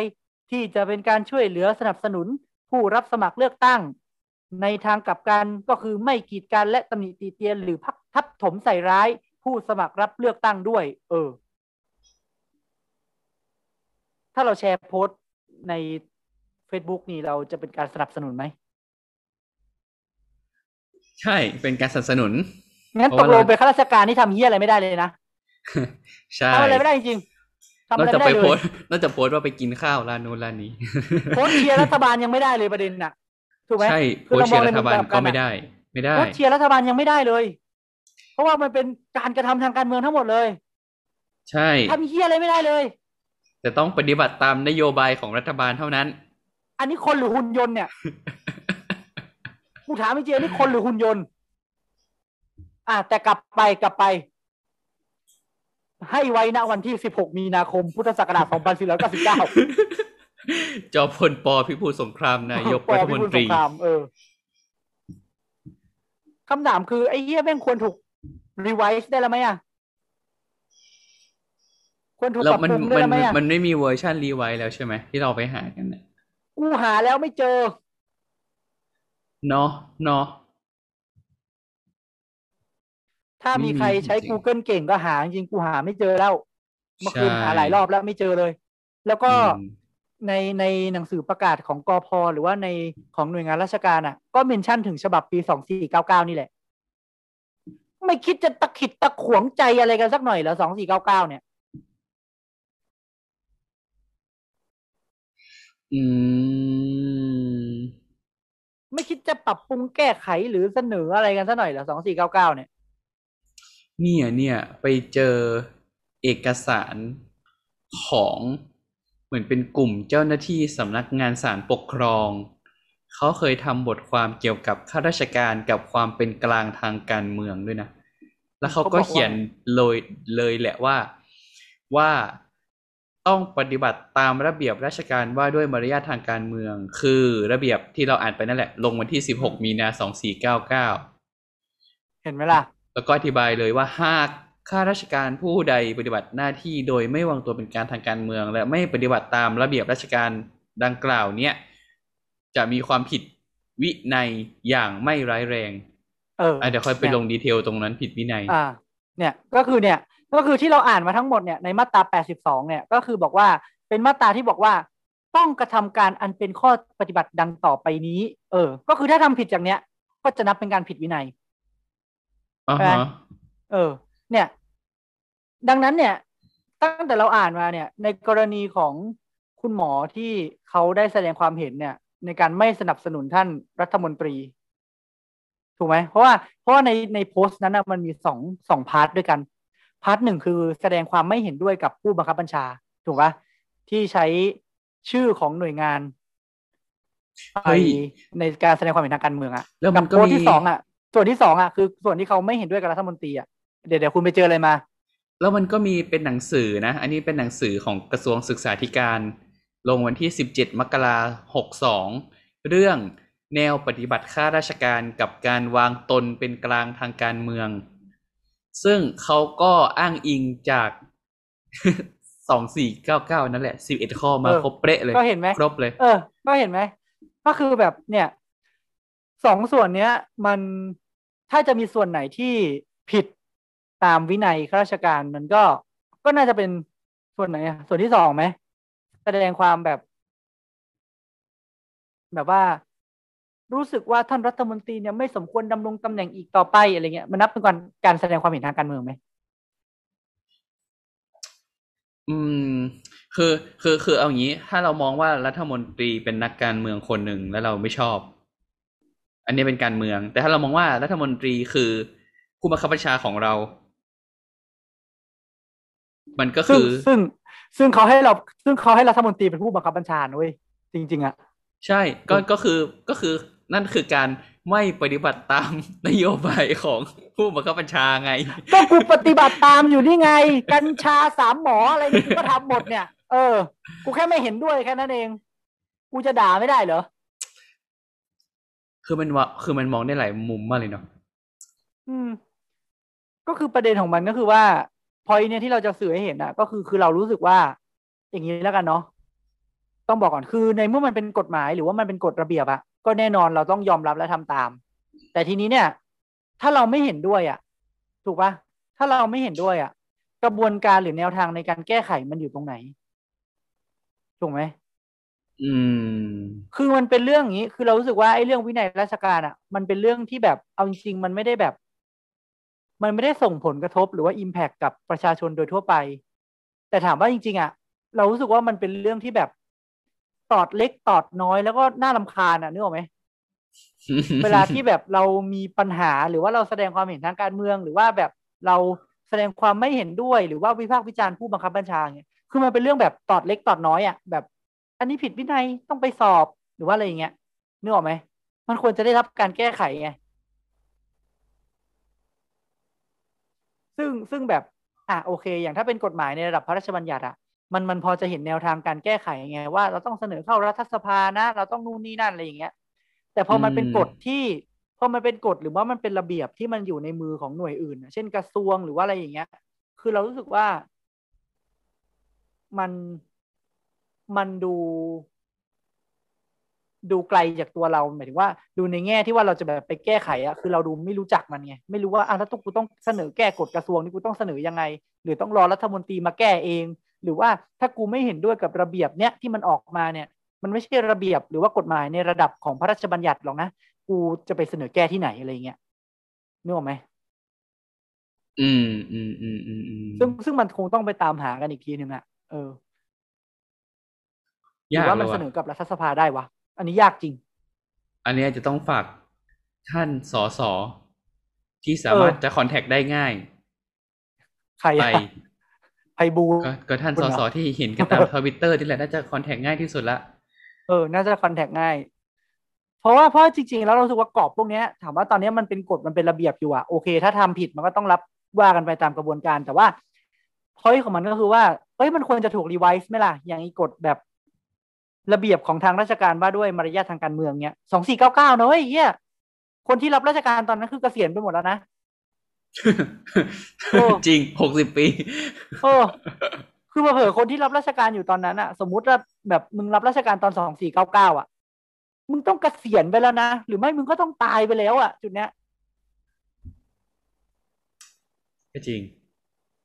เออมันควรแก้ไขได้แล้วไหม ในแง่ที่ว่าแบบ ณเวลาเนี้ยการแสดงความเห็นทางการเมือง มันไม่ใช่เรื่องที่ควรจะถูกปกปิด หรือว่าควรจะถูก เก็บไว้เป็นเรื่องที่ห้ามคุยกันอะไรอย่างเงี้ย อันนี้คือเรื่องการการแสดงความเห็นนะอ่าเอฮะออะทีเนี้ย มันเมื่อกี้มันมีประเด็นที่ชวพูดขึ้นมาว่า เป็นความผิดวินัยไม่ร้ายแรงใช่ไหมเอออืม คือพอยก็คือว่าจริง ๆ ความผิดอะมันมีความผิดทางวินัยเนี่ยมันมีลักษณะกันสองลักษณะก็คือความผิดทางวินัย แบบร้ายแรงกับแบบไม่ร้ายแรง อะซึ่งซึ่งไอ้พวกเนี้ยมันจะส่งผลถึงการกำหนดโทษที่จะตามมาอ่าฮะซึ่งในส่วนที่เราคุยกันไปเมื่อสักครู่เนี้ยตามมาตรา 82 เนี่ย มันเป็นข้อกำหนดทางวินัย ซึ่งเขาไม่ได้กำหนดให้เป็นวินัยร้ายแรงอ่าฮะเพราะฉะนั้นถ้าทำผิดกฎตามพวกนี้เนี่ย รวมไปถึงมารยาททางการเมืองเนี่ยนะ 2499เนี่ย ก็เป็นความผิดทางวินัยที่ไม่ร้ายแรง อะอือฮึทีนี้มาดูซิว่าเขากำหนดอะไรต่อไปอีก ก่อนที่เราจะไปคุยถึงวินัยร้ายแรงเนาะก็คือเมื่อกี้บอกว่าต้องทำใช่ไหมมาตรา83บอกว่า ห้ามทำในข้อต่อไปนี้ อะนี่เมื่อกี้ข้อที่บอกให้ทำนะ ดู ดูข้อมาตรา83บอกว่า don't don't บอกว่าห้ามทำอือก็ฮึคือบอกว่าหนึ่งต้องไม่รายงานเท็จต่อผู้บังคับบัญชา นี่ สองบอกว่าต้องไม่ปฏิบัติราชการอันเป็นการกระทำข้ามผู้บังคับบัญชาเหนือตนนี่ห้ามข้ามนะเว้ยเข้าใจไหมเว้ยเฮ้ยนี่ ข้อสามบอกว่า ต้องไม่อาศัยหรือยอมให้ผู้อื่นอาศัยตำแหน่งทางหน้าที่ราชการของตนไปหาประโยชน์แก่ตนเองหรือผู้อื่น อ่า ข้อสี่บอกว่าต้องไม่ประมาทเลินเล่อในหน้าที่ราชการ อืม ข้อห้าบอกว่าต้องไม่กระทำการ หรือยอมให้ผู้อื่นกระทำการหาผลประโยชน์ อันทำให้เกิดความเสียหายต่อความเที่ยงธรรมหรือเสื่อมเสียเกียรติศักดิ์ต่อตำแหน่งหน้าที่ราชการของตนอืมก็ดูแบบ ก็ดูเป็นข้อห้าเมคเซนอยู่นะพวกเนี้ย อืมอืมอืมอืมข้อข้อหกบอกว่าต้องไม่เป็นกรรมการผู้จัดการ หรือผู้จัดการหรือดำรงตำแหน่งอื่นใดในห้างหุ้นส่วนหรือบริษัท อันนี้น่าสนใจ อันนี้คือจะบอกว่าข้าราชการนี้ห้ามทำธุรกิจนะถูกไหมใช่ก็คือชวแคสจะเปิดเป็นบริษัทไม่ได้ แล้วถ้าเราได้ตังค์อะ ก็ดีมึงก็ดีก็ดีตอนนี้ไม่ได้เย็นโตไม่ใช่ ก็คือว่า ก็คือว่าประเด็นออกมาก็คือว่าการที่แบบ เอ้ย อยู่จะไปทำงานหาเงินในลักษณะอื่นอะ มันมันมันลักษณะไหนบ้างที่มันห้ามไงแบบห้ามเป็นกรรมการหรือผู้จัดการเนี่ย ในห้างหุ้นส่วนนี่ไงหรือว่าบริษัทอะไรเงี้ยก็ก็ถ้าเราเออไม่ได้ห้าง ก็ถ้าเราไม่ได้เป็นห้างหุ้นส่วน และไม่ได้เป็นบริษัทก็ได้ปะอันนี้นี่คือคุณจะใช้ช่องโหว่ทางกฎหมายเหรอเขียนไม่ละเอียดก็เลย ก็เลยเป็นได้เงี้ยเหรอก็ก็จริงอะก็ไม่ได้เขียนน่ะ ก็ตีความตามตัวอักษร เออ นี่ข้อเจ็ดข้อเจ็ดอันนี้น่าสนใจนี่บอกว่า ต้องไม่กระทำการอย่างใดที่เป็นการกลั่นแกล้งกดขี่หรือข่มเหงกันในการปฏิบัติราชการ อืมเรียกไปด่านี่นับไหมอะขู่นี่รับไหมอะว่ากล่าวตักเตือน เออ ถ้าน้องเป็นอย่างนี้นี่ ระวังจะไม่ได้ทุนนะครับ อืม ถูกไหมเออ เนี่ยกันแกล้งกดขี่ข่มเหงอืม เนี่ย ไม่ได้เรียนต่อ เออ อันนี้นับเป็นการข่มข่มขู่เหรอกลันแกล้งเหรอ หรือเป็นอะไรอะ ถูกไหม ไอ้คำว่าการแกล้งเนี่ยก็แปมลอกงดีมองมองได้หลายอย่างมากเลย ก็สมมติเออถ้าเขาตีมาว่าแบบคุณคุณสมบัติไม่เหมาะสมเงี้ยจะถือว่าการแกล้งได้ไหมอะก็พูดยากไง เพราะว่าก็ใช่ในนี่เมื่อในเมื่อการตัดสินอะไรหลาย ๆ อย่างของบ้านเราอะ มันเป็นการตัดสินในเชิงที่เป็นแบบ subjective อะ หรือว่าแบบมันจับต้องไม่ได้อะ อืม เออ มันเป็นความเห็นเป็นความ เป็นข้อคิดเห็นหรือว่าอะไรเงี้ย มันจับต้องไม่ได้ไง คือตราบใดที่มันยังมีสเปซให้กับ ข้อคิดเห็นในการตัดสินเรื่องต่างๆอะมันก็คงเลี่ยงไม่ได้อะที่จะมีไบแอสหรือว่าการกลันแกล้งตามมา จริงๆทุกอย่างมันเป็นมีไบแอสหมดแหละ ไม่ว่าจะด้วยกระบวนการอะไรก็ตามขนาดขนาด AI อะเคยเคยเคยเคยแบบพวก AI ที่เขาใช้ในการรับสมัครงานอะ AI ก็มีไบแอสของคนที่เป็นคนเขียน AI มึงก็อ่าฮะใช่ เพราะมันคำถามมีคืเคอยแล้วมีเราเราเราจะทำยังไงให้ลดไบแอสได้อะ randomize control trial อืมเพราะมันเคยมีปัญหาจริงๆเคยเคยมีการเคยมีสักบริษัทหนึ่งที่เอา AI ไปรับสมัครคนอะแล้วแล้วสุดท้ายได้ผลมาคือผู้ชายและคนขาวได้มากกว่าอะไรเงี้ย เออ อืมอืมอืมมันก็เคยมีกรณีแบบนี้ มันมันก็พูดยากอีกอย่างเรื่องไบแอสเนี่ย อืม อะ ไป ข้อต่อไป ข้อแปดบอกว่า นี่ ต้องไม่กระทำการอันเป็นการล่วงละเมิดทางเพศ นี่ ข้อเก้าต้องไม่ดูหมิน เหยียดหยามกดขี่หรือข่มเหงประชาชนผู้มาติดต่อราชการ ก็จริง ๆ มันก็ดูเมคเซนหมดอะนะคือคือ point ไม่ดิวมินยายามกดขี่ นี่เออสมมุติว่าสมมุติว่าคนไข้หรือญาติคนไข้เออพยาบาลดุญาติคนไข้นะถือเป็นการดูหมิ่นเหยียดหยามกดขี่ข่มเหงประชาชนผู้มาติดต่อราชการหรือไม่ ก็คำถามคือข่มเหงแปลว่าอะไรอะก็อาจจะเป็นนะนะ ก็บอกบอกเลยว่าแบบถ้าเรามานั่งอ่านกันเนี่ย ตั้งแต่พรุ่งนี้เป็นต้นไปก็คือทุกอย่างเป็นความผิดวินัยหมดเลย โอ้ยต้องเป็นคนดีเลิศประเสริฐศรีต้องเป็นพ่อพไอ้ระพอยของมันก็คือว่าสมตั้งแต่เราอ่านมาตั้งแต่ต้นจนถึงตอนเนี้ย ไม่ว่าจะเป็นเรื่องจรรยาข้าราชการก็ดี หรือว่าวินัยข้าราชการในส่วนที่มันเป็นการผิดวินัยที่ไม่ร้ายแรงอะ่ะ เราจะเห็นได้ว่าหนึ่ง หนึ่งเลยอะ่ะพอยที่เราเห็นตอนนี้ก็คือว่า มันมีความสุ่มเสี่ยงมากเลยที่คนคนหนึ่งจะทำผิดวินัย คือมันมีโอกาสได้ง่ายมาก ๆ ที่เราจะทำผิดวินัย เพราะว่ามันกว้างมากเหมือนเราหวานแหลงไปในทะเลที่มีปลาอันชุกชุม หวานลงไปยังไง มันก็ต้องได้ปลาสักตัวหนึ่งอะไม่ว่าจะเป็นปลาอะไรก็ตามถูกไหมอือหือทีนี้เนี่ย อีกพอยต์หนึ่งก็อย่างที่บอกอะก็คือกฎพวกเนี้ย มันถูกเขียนขึ้นมาโดยใครสักคนที่ที่ มันไม่ได้มีการมีส่วนร่วมของคนหลาย ๆ คนไงรวมไปถึงกฎระเบียบอะเมื่อมันเปลี่ยนเมื่อมันสังคมที่มันเปลี่ยนไปตามเวลาที่มันเปลี่ยนไป มันก็ควรจะต้องถูกรีไวซ์ด้วยไง ไม่งั้นอืมมึงอยู่ปีสองพันห้าร้อยหกสิบสี่อะมึงจะอ้างถึงระเบียบตั้งแต่ปีสองสี่เก้าเก้าอะมันไม่เมคเซนแล้วนะเว้ย ยุคที่อันธพาลยังครองเมืองอยู่ คุณว่าจอมพลปออะครับ อันเนี้ยคือมันมีความสุ่มเสี่ยงมันมีโอกาสที่จะเกิดขึ้นได้ง่าย ๆ มากๆเลยว่าแบบมันจะเป็นความผิดทางวินัยอะแล้วที่เรามานั่งทำกันอยู่ใน EP นี้เป็นความผิดทางวินัยหรือไม่ครับ มันก็จะเป็นพอยต์ต่อไปของความบกพร่องตรงนี้หมายถึงจุดอ่อนตรงเนี้ยก็คือว่า ในเมื่อมันมีโอกาสที่จะผิดได้ง่ายมากอะคำถามคือคุณเคยเห็นคนที่เขาโดนสอบวินัยไหมล่ะ ที่เราใช้ชีวิตกันอยู่ทุกวันเนี้ย เพื่อนร่วมงานใกล้ๆคุณอะมีบ้างไหมล่ะที่โดนสอบอะยังคำถามต่อไปคือ แล้วทำไมเคสของคุณหมอที่พิษณุโลกถึงโดนสอบวินัยอ๋อพอยก็คือว่าแล้วทำไมมันไม่ถูก generalize จริง ๆ กับทุกเคส ถูกไหมอืมอืมในเมื่อเราอ่านกันมาเนี่ย เราก็เห็นได้ว่าการโพสต์เชียร์รัฐบาล ก็เป็นความผิดทางวินัยในแง่ที่ว่าเป็นการแสดงความเห็นทางการเมือง อันนี้เราไม่ต้องพูดถึงว่าการแสดงความเห็นทางการเมืองเป็นสิทธิ์หรือไม่เป็นสิทธิ์อะไรควรถูกแก้นะ แต่ณเวลาเนี้ยมันถูกเขียนว่า ไม่ควรแสดงความเห็นทางการเมืองอะไรอย่างที่เราอ่านกันมาเนี่ยพอยก็คือว่า แม้กระทั่งโพสต์เชียร์รัฐบาลก็เป็นก็มีความมีโอกาสที่จะเป็นความผิดทางวินัยแล้วอะ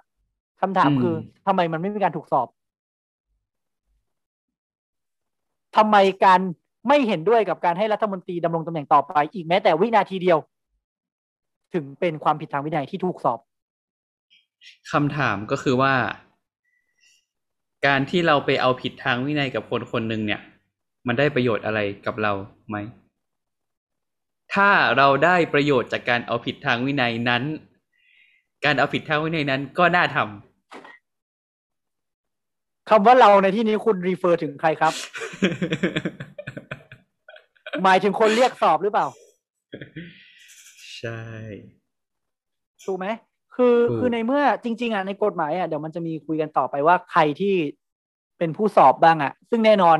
ข้าราชการระดับปฏิบัติการอย่างเราอะ ไม่มีสิทธิ์เป็นคนสอบวินัยแน่นอนถูกปะ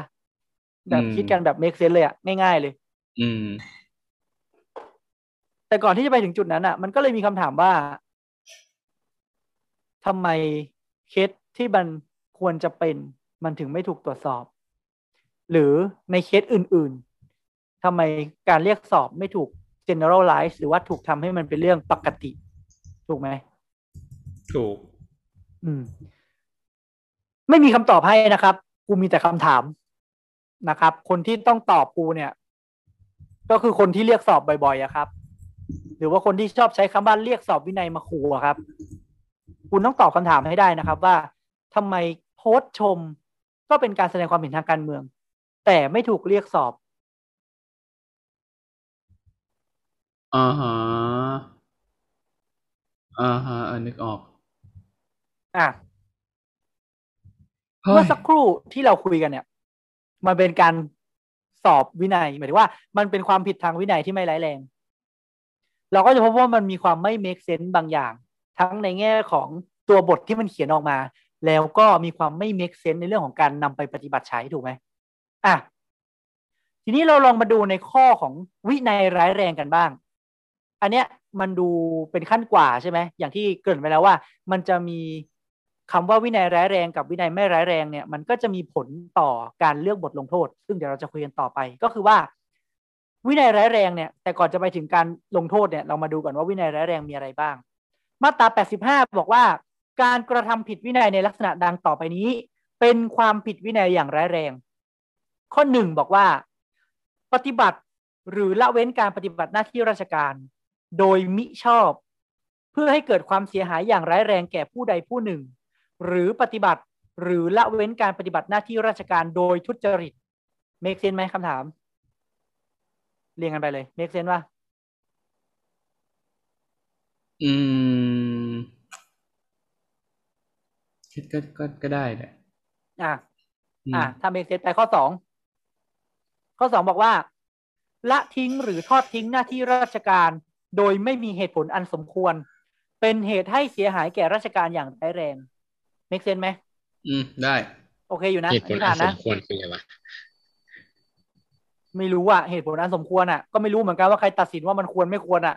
อะอืไปมไปต่อ ควรไม่ควรแล้วแต่จะโปรด เอออะข้อสี่บอกข้อสามข้อสามบอกว่า ละทิ้งหน้าที่ราชการติดต่อในคราวเดียวกัน เป็นเวลาเกินสิบห้าวันโดยไม่มีเหตุอันควร ก็คือห้ามห้ามห้ามลาเกินสิบห้าวันหรือเปล่า เออ โดยไม่มีเหตุอันควรอะเหตุอันควรไงเออเหตุในอันควรวงเล็บสามยังบอกต่อไปว่า หรือมีพฤติการอันแสดงความจงใจไม่ปฏิบัติตามระเบียบของทางราชการ อ่าก็อาจจะมาลงวันมาทำงาน หมายถึงว่ามาลงวันทำงาน แต่ตัวไม่ทำงานติดต่อกันเกินสิบห้าวัน อันนี้ก็อาจจะนับอยู่ ว่าเข้าข่ายวงเล็บนี้ก็ได้ ก็ make sense อยู่นะ make sense ไหมคุณว่าไงได้อืมก็ได้ค่อนข้างก็ได้โอเคนะ ก็ได้แหละ อืมเท่าที่อ่านมาเนี่ยวินัยร้ายแรงสามข้อเนี่ย มีอ่านมาสามข้อเนี่ยก็ดูเมกเซนทุกอันนะอะอืมไปข้อสี่ข้อสี่ข้อสี่บอกว่า กระทำการอันเชื่อได้ว่าเป็นผู้ประพฤติชั่วอย่างร้ายแรง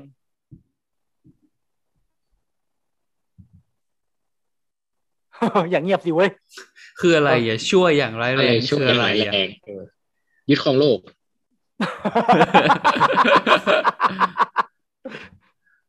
อันนี้ไม่รู้จริงๆคือพยายามหาคำอธิบายของข้อนี้แล้ว ประพฤติชั่วอย่างร้ายแรงคืออะไรอะ เดินเตะกระป๋องขอทาน ข้ามถนนโดยไม่ใช้ทางม้าลายโอ้ประพฤติทุกชั่วทุกทุกวันเลยกูว่าไม่คือคำถามคือประพฤติชั่วอย่างร้ายแรงคืออะไรอะ ด่าประยุทธ์เนี่ยนี่ยังเข้าใจถูกไหมได้เออ ด่าประยุทธ์เนี่ยเรียกเป็นการประพฤติชั่วอย่างร้ายแรงไหมการเอ่อไม่จัดการวัคซีนไม่เหมาะสม จนทำให้มีคนตายทุกวันทุกวัน วันนี้ตายไปยี่สิบเอ็ดคนเนี่ย ถือเป็นการประพฤติชั่วไหม เขาไม่ได้อยู่ในบังคับของอันนี้ เพราะว่าเขาไม่ใช่ข้าราชการพลเรือน คุณเข้าใจไหมเขาเป็นนักการเมือง อ๋อเขาเป็นมนุษย์อีกอีกเกรดหนึ่งคำถามเหมืก็อนที่คือว่าเป็นอ่าข้าราชการเนี่ย มีข้อมูลทางวิชาการอยู่ในมือ แต่สนับสนุนวัคซีนที่ไม่ได้คุณภาพ อย่างนี้นับเป็นการประพฤติชั่วอย่างร้ายแรงไหมครับ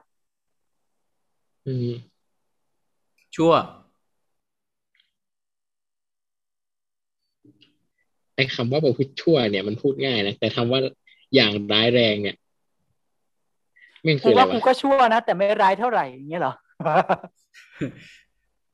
ก็ชั่วนะแต่ไม่ร้ายเท่าไหร่ ไม่รู้ไม่มีความเห็นให้แล้วกันอันเนี้ย ไปหากันเอาเองแล้วกันประพฤติชั่วอย่างร้ายแรงคืออะไรอะงง นี่ก็งงอยู่ หามาเท่าไหร่ก็หาไม่เจอ เป็นคนร้ายร้ายเป็นคนร้ายๆอย่างเจนน้ำ กูเป็นข้าราชการที่ร้ายๆนะเหี้ยเอ้ยแล้วก็แบบอะข้อข้อต่อไปข้อต่อไปบอกว่า ข้อห้าบอกว่า ดูหมิ่นเหยียดหยามกดขี่ข่มเหงหรือทำร้ายประชาชนผู้ติดต่อราชการอย่างร้ายแรง อะกลับไปที่ความผิดวินัยเมื่อกี้ ความผิดวินัยไม่ร้ายแรงบอกว่า ต้องไม่ดูหมิ่นเหยียดหยามกดขี่หรือข่มเหงประชาชนผู้มาติดต่อราชการ ความผิดวินัยร้ายแรงบอกว่า ดูหมิ่นเหยียดหยามกดขี่ข่มเหงหรือทำร้ายประชาชนผู้มาติดต่อราชการอย่างร้ายแรง ถือเป็นวินัยร้ายแรงมึงงงไหมอย่างไรร้ายนี่คืออะไรของแม่มึงบ้างงงมากมากๆถึงมากนี่ที่ถืสุอดเป็นเป็นส่วนเสริมที่ดี เออ ถ้าถ้ากูเหมือนถ้าแบบกูถ้ากูด่าประชาชนว่า ไอ้แมว อันนี้คือเป็นการผิดวินัยเหยียดหยามอย่างไม่ร้ายแรง เออเหยียดหยามอย่างไม่ร้ายแรง แต่ถ้าบอกว่า ไอ้เสืออย่างนี้เรียกว่าร้ายแรงไหมไอ้สัตว์อย่างเงี้ยเฮ้ยที่อันนี้ทำร้ายแรงไหมเลยอันนี้ร้ายแรงเหรอ อันนี้ร้ายแรงเหรอ ก็อยู่ที่ว่ามันเจ็บปวดหรือเปล่า แล้วมาตรฐานไหนถึงบอกว่าร้ายไม่ร้ายอะ งง ใครตัดก็สินนะก็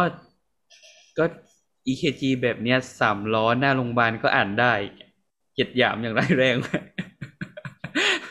เออกูไม่รู้เหมือนกัน อะไปข้อหกข้อหกข้อหกนี่ make sense อยู่บอกว่า วินัยร้ายแรงเนาะบอกว่า ข้อหกว่ากระทำความผิดอาญาจนได้รับโทษจำคุก หรือโทษที่หนักกว่าโทษจำคุก โดยคำพิพากษาถึงที่สุด ให้จำคุก อันนี้ตรง อันนี้ก็ดูตรงไปตตรรงงไปมาตรงมานะเออตตรรงงไปไปตตรรงงมามานะอืม ก็ดูเป็นผิดวินัยร้ายแรงอยู่ อะข้อเจ็ดบอกว่าละเว้นหรือกระทำการใด ๆ อันเป็นการไม่ปฏิบัติตามมาตราแปดสิบสองก็คือ ละเว้นหรือกระทำการเนี่ย แบบผิดวินัยไม่ร้ายแรงเนี่ย แต่ว่าเป็นเหตุให้เสียหายแก่ทางราชการอย่างร้ายแรง อ่า อันนี้พูดถึงผลที่ตามมาใช่ไหมไม่ว่าจะทำอะไรร้ายแรงหรือไม่ร้ายแรงเนี่ย แต่ว่าถ้าผลที่ตามมามันร้ายแรงเนี่ย ก็ถือว่าเป็นการผิดวินัยร้ายแรง อะ ส่วนข้อแปดก็เป็นรวมๆเหมือนพูดแบบกว้างๆบอกว่า ละเว้นการกระทำหรือกระทำการใด ๆ อันเป็นการไม่ปฏิบัติตามมาตราแปดสิบ มาตราแปดสิบสองวงเล็บสิบเอ็ดหรือมาตราแปดสามวงเล็บสิบที่มีกฎกพกำหนดให้เป็นความผิดวินัยร้ายแรง ก็คือหมายถึงว่า นอกจากที่กูเขียนในพรบนี้แล้วเนี่ยนะ ถ้ากฎกพบอกว่าอะไรเป็นร้ายแรงก็คือร้ายแรงหมดเลยอือฮึอันนี้พยายามไปตามหาแล้วว่ากพกำหนดอย่างอื่นให้เป็นความผิดร้ายแรงไหม ก็ยังหาไม่เจอ น่าจะมีแหละแต่หาไม่เจอ ก็คืออันนี้โดยส่วนตัวก่อนนะ ที่รีวิวมาเนี่ย ก็คือคิดว่าคิดว่าในข้อกำหนดวินัยร้ายแรงอะ่ะ มันดูค่อนข้างจะ specific กว่า ข้อกำหนดวินัยทั่วไป แล้วมันก็ดูจะ make sense มากกว่า ยกเว้นอยู่สองข้อ ไอ้ข้อที่บอกว่าประพฤติชั่วอย่างร้ายแรงเนี่ย อะไรคือร้ายแรงวะกับการแบบดูหมิ่นเหยียดหยามกดขี่ข่มเหงหรือทำร้ายประชาชนผู้มาติดต่อราชการอย่างร้ายแรง คือคือ อันนี้รู้สึกว่ารู้สึกว่าส่วนตัวคือรู้สึกว่าต้องการคำอธิบาย ในฐานะ ผู้ปฏิบัติอะคือต้องการคำอธิบายว่าแบบ อะไรคือร้ายแรงวะก็จริงแหละ แต่แต่โดยรวมๆถือว่าส่วนตัวคิดว่ามัน make sense กว่า แล้วก็เข้าใจง่ายกว่าตรงตรงกว่าวินัยทั่วไปนะอืม อืมอืมอืมทีนี้เนี่ยสเต็ปต่อไปก็คือว่าตอนนี้เรารู้แล้วว่าอะไรคือความผิดวินัยบ้าง แล้วก็อะไรคือความผิดวินัยร้ายแรงบ้างใช่ไหมแล้วก็ ตอนต้นเราก็พูดถึงความผิดในฐานะว่าผิดจรรยาราชการเนาะเออจรรยาข้าราชการ ซึ่งอันนั้นน่ะมันก็มีระบุไว้แล้วว่าให้กำหนดโทษอย่างไรบ้าง ก็คือว่ากล่าวตักเตือน เอามาพิจารณาปรับเงินเดือน หรือว่าเอาไปจัดการดำเนินการให้ข้าราชการคนนั้นเนี่ยได้รับการพัฒนา ทีนี้ในส่วนของวินัยเนี่ยเขาก็มีการกำหนดการดำเนินการทางวินัยด้วยเนาะกำหนดการดำเนินการทางวินัยว่า ถ้าสมมติเราเจอข้าราชการมาตอย กระทำผิดทางวินัย อะเราต้องทำอะไรบ้างใช่ไหมอืม ก็มันจะมีมาตราต่างๆ เนาะกำหนดเอาไว้นะครับเนาะโดยหลักคร่าวๆก็คือสรุปคร่าวๆก็คือว่าหนึ่งเนี่ย ให้รายงานต่อผู้บังคับบัญชาก่อน อะโดยที่ถ้าสมมุติคุณเป็นผู้บังคับบัญชาของสมมุติสมมติยกตัวอย่างเคส ถ้าเอ่อ ข้าราชการมะตอยทำผิดเนี่ยนะคุณเป็นผู้บังคับบัญชาโดยตรงของข้าราชการมะตอยเนี่ย คุณคิดว่าข้าราชการมะตอยทำผิด จะต้องได้รับการสอบทางวินัย หรือว่าต้องได้รับการดำเนินการเนี่ย คุณมีหน้าที่ที่จะต้องเขียนนะครับ รายงานนะครับ รายงานขึ้นไปยังผู้บังคับบัญชาเหนือคุณ ว่าข้าราชการใต้บังคับบัญชาของคุณเนี่ยทำผิด แล้วคุณจะดำเนินการทางวินัยนะครับ หลังจากนั้นเนี่ยก็มีการกำหนดว่า ถ้าไม่ใช่ความผิดทางวินัยร้ายแรง คุณในฐานะผู้บังคับบัญชาเนี่ย สามารถลงโทษได้เลย โดยไม่ต้องตั้งกรรมการสอบ อืมอืมอืมอืมแต่ถ้าเป็นความผิดทางวินัยร้ายแรงเนี่ย คุณสามารถคุณจะต้องตั้งกรรมการก่อน เพื่อมาสอบสวนข้อเท็จจริงที่เกิดขึ้น แล้วจึงจะสามารถลงโทษได้ หรือว่าตัดสินได้นะครับ คุณไม่สามารถตัดสินได้โดยลำพังคนเดียวอะทีนี้เนี่ย พอไปกล่าวถึงการกำหนดโทษหรือการลงโทษเนี่ยนะครับ มันก็มีเขียนเอาไว้อย่างที่เราบอกไว้ว่า โทษวินัยต่าง ๆ เนี่ย ไม่ว่าจะร้ายแรงหรือไม่ร้ายแรงเนี่ย มันมีการกำหนดโทษที่แตกต่างกันออกไปนะครับ ในมาตรา 88 ของพระราชบัญญัติข้าราชการพลเรือนบอกว่า ถ้าข้าราชการพลเรือนสามัญผู้ใดกระทำผิดวินัย ต้องได้รับโทษทางวินัยอ่าโดยโทษทางวินัยเนี่ยมีห้าสถานประกอบไปด้วย อ่าก่อนที่จะไปถึง เอ่อโทษทางวินัยนะครับ ย้ำนะฮะถ้าทำผิดจรรยาข้าราชการเฉยๆ ไม่ใช่วินัยนะครับ คุณก็จะโดนว่ากล่าวตักเตือนตัดเงินเดือนเอ้ยไม่ใช่ตัดเงินเดือนคุณก็โดนว่ากล่าวตักเตือน หรือว่าเอาความผิดของคุณเนี่ย ไปพิจารณาในการขึ้นเงินเดือน หรือเลื่อนตำแหน่ง หรือว่าเอาไปดำเนินการให้คุณได้รับการพัฒนา แต่ถ้าคุณทำผิดทางวินัยเนี่ยโทษของคุณมีห้าสถานประกอบไปด้วยหนึ่งภาคทันสอง ตัดเงินเดือนสามลดเงินเดือนอือหือสี่ปลดออกห้าไล่ออกอ่า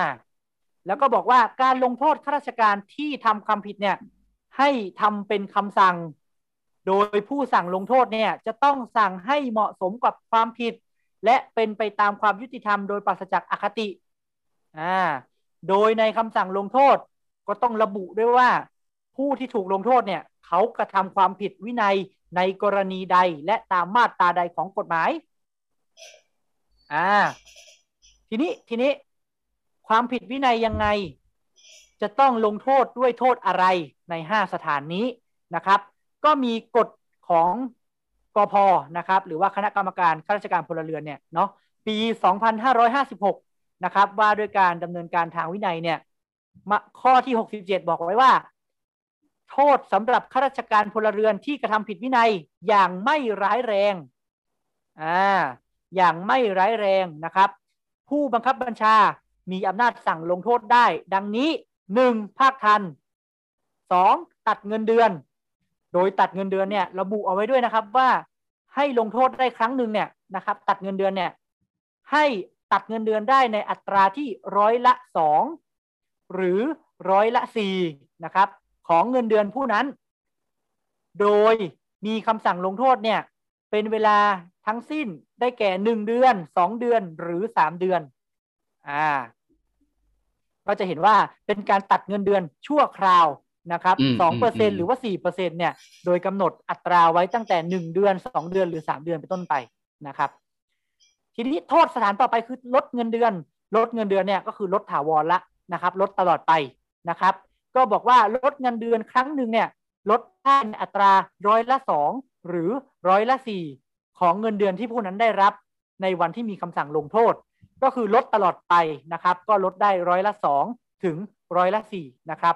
หรือร้อยละสี่นะครับ ก็จะเห็นว่าอันเนี้ยเป็นโทษสำหรับจะเห็นว่าโทษสามสถานแรกนะครับ ภาคทันลดตัดเงินเดือน แล้วก็ลดเงินเดือนเนี่ยใช้กับวินัยที่ไม่ร้ายแรงนะครับ ซึ่งถ้าเราไปดูเมื่อสักครู่ด้านบนนะครับ พบว่าถ้าเอ่อกระทำความผิดวินัยไม่ร้ายแรงเนี่ย ผู้บังคับบัญชาสามารถสั่งลงโทษได้เลย โดยที่ไม่ต้องอ้างคณะกรรมการนะครับ แต่ต้องทำเป็นหนังสือนะ แล้วก็ระบุโทษออกมาด้วยว่าทำอะไรผิดถึงถูกลงโทษนะครับ อืมฮึดังนั้นเนี่ยจะเห็นได้ว่าอีกสองสถานนะครับการลงโทษอีกสองสถานที่เหลือเนี่ยคือปลดออกหรือไล่ออกเนี่ย ก็คือ เป็นโทษสำหรับวินัยร้ายแรงนั่นเองนะครับ ซึ่งการจะลงโทษนี้ได้เนี่ย ท่านต้องไปตั้งกรรมการสอบมาก่อน ไปตั้งกรรมการมา สอบสวนสืบสวนแล้วก็สั่งลงโทษออกมานะครับ โดยโทษที่ถ้ามีความผิดทางวินัยอย่างร้ายแรงจริง ๆ เนี่ย ก็มีโทษคือปลดออกหรือไล่ออกนะครับ โดยความหมายที่มันต่างกันก็คือว่าถ้าปลดออกเนี่ยก็คือท่านเนี่ยยังได้รับบำเหน็จบำนาญต่อไปนะครับ ถือว่าอาจจะกระทำความผิดมา แต่ว่าไม่ความผิดร้ายแรง แต่ว่าไม่ได้ก่อความเสียหายหรือว่าอะไรก็แล้วแต่นะครับ ลงโทษเป็นปลดออก คือยังได้รับบำเหน็จบำนาญอยู่นะครับ แต่โทษไล่ออกนะครับ ก็คือหมายถึงว่าเอ่อท่านก็จะไม่ได้รับผลประโยชน์หรือว่าบำเหน็จบำนาญหลังจากที่เอ่อถูกไล่ออกนั่นเองนะครับพูดง่ายๆคือปลดออกเนี่ยก็เหมือนท่านเกษียณเร็วหรือว่าท่านลาออกเองนะครับ ก็ยังได้รับสิทธิประโยชน์อยู่นะ ก็เป็นความแตกต่างกันอ่า โอเคไหมผ่านไหมสำหรับพอยนี้ อืมฮะได้ อืมก็ดูโอเคนะ ทีนี้เนี่ยก็คือมีการระบุเพิ่มเติมนะครับ ว่า เนี่ยในระหว่างที่สืบสวนสอบสวนเนี่ยเอ่อผู้สอบสวนนะครับ ก็หรือว่าผู้บังคับบัญชาเนี่ย สามารถสั่งนะครับ ให้พักงานได้นะครับ เพื่อไม่ให้เกิดความยุ่งเหยิงไปยุ่งกับพยานหลักฐาน หรือว่ากระทำความผิดเพิ่มเติมเนี่ยนะครับ หรือว่ากบเกลื่อนหลักฐานเนี่ย ก็ให้พักงาน หรือออกจากราชการไว้ก่อนได้นะครับทีนี้ในกฎหมายเนี่ยก็ยังระบุเอาไว้อีกด้วยว่า ถ้าถ้าท่านไม่เห็นด้วยกับคำตัดสินนะครับนะครับ ถ้าท่านไม่เห็นด้วยกับคำตัดสินนะครับ ท่านทำยังไงได้บ้างหนึ่งท่านสามารถอุทธรณ์ได้นะครับ โดยที่พระราชบัญญัติข้าราชการพลเรือนเนี่ยกำหนดให้ตั้งคณะกรรมการพิทักษ์ระบบคุณธรรม ชื่อแม่งโคตรฮีโร่ญี่ปุ่นปะ กระบวนพิทักากรษ์ห้าพิทักษ์ระบบคุณธรรม เออ คณะกรรมการพิทักษ์ระบบคุณธรรมนะครับ ก็เอ่อจะเป็นคณะกรรมการที่รับเรื่องอุทธรณ์นะครับ รวมไปถึงรับเรื่องร้องเรียนร้องทุกข์นะครับ ในการรับเรื่องอุทธรณ์ก็คือว่าถ้าท่านได้รับคำตัดสินมาแล้ว ท่านรู้สึกว่าโทษมันรุนแรงเกินไป หรือท่านคิดว่าท่านบริสุทธิ์นะครับ ท่านก็ยื่นอุทธรณ์ได้ รวมไปถึงนะครับ ในกรณีที่ท่านคิดว่ากระบวนการใช้คำว่านี้นะครับ ท่านคิดว่ากระบวนการสอบสวนสืบสวนเนี่ยไม่ชอบด้วยกฎหมาย หรือว่ามีการกระทำที่ผิดขั้นตอน หรือว่าไม่เป็นไปตามกฎระเบียบเนี่ย ท่านสามารถยื่นฟ้องต่อศาลปกครองได้เหมือนกันนะครับ อันนี้แชร์ประสบการณ์ตรง แม่เคยเป็นกรรมการสอบอืมก็อือหือก็คือแม่บอกว่า แม่ใช้คำว่า ก็คือว่าเราสอบสวนแล้วเราก็ส่งเรื่องไปนะครับ ส่งความเห็นของคณะกรรมการไป ส่วนคณะกรรมการตัดสินเนี่ย เขาจะตัดสินโทษอย่างไรก็เป็นโทษเป็นเป็นแล้วแต่ดุลยพินิจถ้าคนที่เขาถูกตัดสินเนี่ยเขาไม่เห็นด้วยเนี่ยเขาเห็นว่ากระบวนการอุทธรณ์เนี่ยเอ่อผิดพลาดเอ้ยหมายถึงว่ากระบวนการตัดสินหรือสอบสวนเนี่ยไม่ชอบด้วยกฎหมายเนี่ยเขาก็จะไปยื่นต่อศาลปกครองเพื่อเอ่อฟ้องร้องว่าเออกระบวนการมันไม่ถูกต้อง แต่โดยทั่วไปศาลปกครองจะสืบสวนสอบสวนที่ตัวกระบวนการ ถ้ากระบวนการสอบกระบวนการตั้งคณะกรรมการเนี่ยชอบด้วยกฎหมาย หรือว่าทำถูกต้องตามขั้นตอนเนี่ยศาลปกครองก็อาจจะลงความเห็นที่ไม่รับฟ้อง หรือว่าให้คำหรือว่าจำหน่ายคดีออกนะครับ จากการฟ้องนั่นเองเนาะแต่โดยส่วนใหญ่แล้วศาลปกครองจะไม่ยุ่งกับ ไม่ยุ่งกับอัตราโทษที่ได้กำหนดมาแล้วนะครับ จะไม่ใช่เหมือนอการอุทธรณ์คดีทั่วไป ที่ว่าถ้าท่านอุทธรณ์มาแล้วเนี่ยท่านคิดว่าการลงโทษมันรุนแรงเกินไปเกินกว่าเหตุ ท่านจะขออุทธรณ์เพื่อลดโทษอย่างเงี้ยนะครับ อันนี้ก็จะไม่เข้าข่ายนะครับ เพราะว่าโดยส่วนใหญ่แล้วศาลปกครองก็จะออดูที่กระบวนการเป็นหลักนะครับอ่าอันนี้ก็คือกระบวนการการดำเนินการของทางวินัยนะครับ น่าจะจบเนื้อหาเท่าที่เราไปรีเสิร์ชมาจากพรบข้าราชการพลเรือนเนี่ยประมาณนี้นะครับ ประเด็นที่เราคุยกันมาเนี่ยเราจะเห็นได้ว่า มันมีประเด็นที่ชวนสงสัยกันหลายข้อนะครับ ไม่ว่าจะเป็นหนึ่งการออกกฎหมายเนี่ยนะครับกำหนดให้ต้องมีการออกระเบียบหรือว่าข้อบังคับที่พ่วงมากับกฎหมายเนี่ย จะต้องมีการสอบถามความคิดเห็นนะครับ แล้วก็ผู้มีส่วนได้ส่วนเสียเนี่ยควรจะได้รับ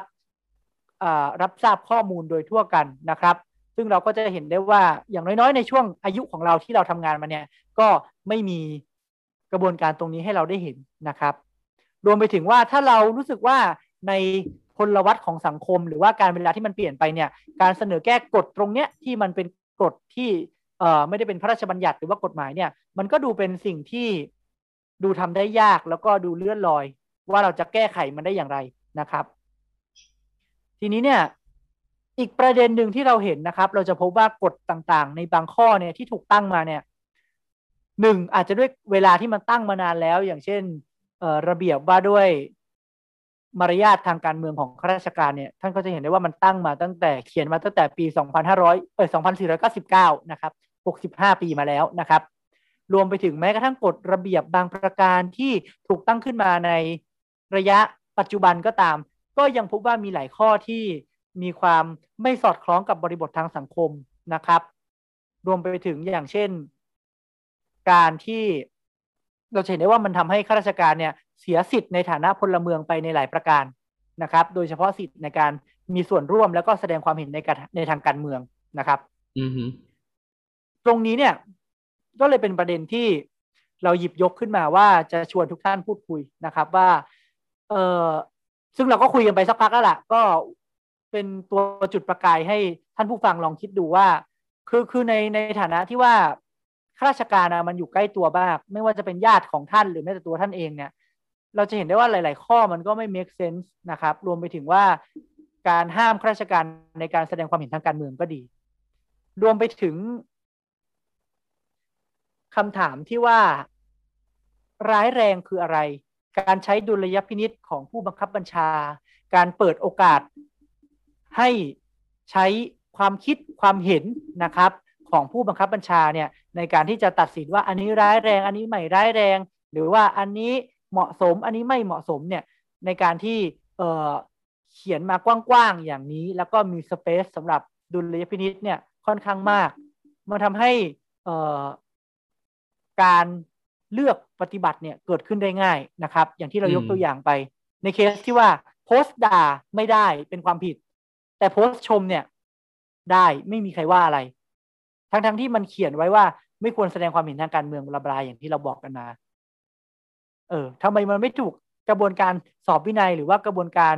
เอ่อการควบคุมการ regulation เนี่ย มันไม่ถูกนำมาใช้ อย่างเท่าเทียมกันอย่างเสมอหน้า อันนี้ก็เป็นประเด็นที่น่าสนใจนะครับ ที่เราพยายามจะชี้ตรงนี้แหละ เราในฐานะที่ว่าเป็นคนปฏิบัติหรือว่าเป็นเอ่อ ส่วนปลายแล้วเนี่ยเราคิดว่าเราคงไม่มีอำนาจในการที่จะไปแก้ไขอะไรมากนัก เพียงแต่ว่าเราพยายามที่จะชี้ให้เห็นว่ามันมีประเด็นตรงนี้อืมคือความรู้สึกก็คือว่าจริง ๆ แล้วเนี่ย ไม่มีใครแม่นไอ้ข้อพวกนี้เลยเว้ยสักคนเดียว ทั้งผู้บังคับใช้และผู้ปฏิบัติตาม แต่เหมือนมันจะมันจึงเป็นพื้นที่ของอารมณ์ไงเออเป็นมันพื้นจึที่งของถูกอารมณ์อะมันจะถูกหยิบเออเอามาใช้เหมือนเป็นเครื่องมือบางอย่าง ในบางเวลาเท่านั้นแหละเออ กูจะใช้ก็ต่อเมื่อกูจะกดมึงนะครับอะไรอย่างเงี้ยครับ เออ กูจะใช้ก็ต่อเมื่อกูไม่ถูกใจนะครับ เข้าใจไหมครับ อืม แล้วก็จริงๆแล้วแล้วแล้วเนี่ยแล้วแล้วสรุปการการโพสต์ชื่นชมให้กำลังใจรัฐมนตรีนี่เป็นการเมืองไหม มันก็เป็นดิ ถูกปะสนับสนุนพรรคการเมืองสนับสนุนนโยบายพรรคการเมืองต่างๆอะเพียงแต่ว่า คือตอนนี้กำลังคือจริง ๆ ตัวกฎมันก็แอบย้อนแย้งกันเอง ในแง่ที่ว่า ให้ปฏิบัติตาม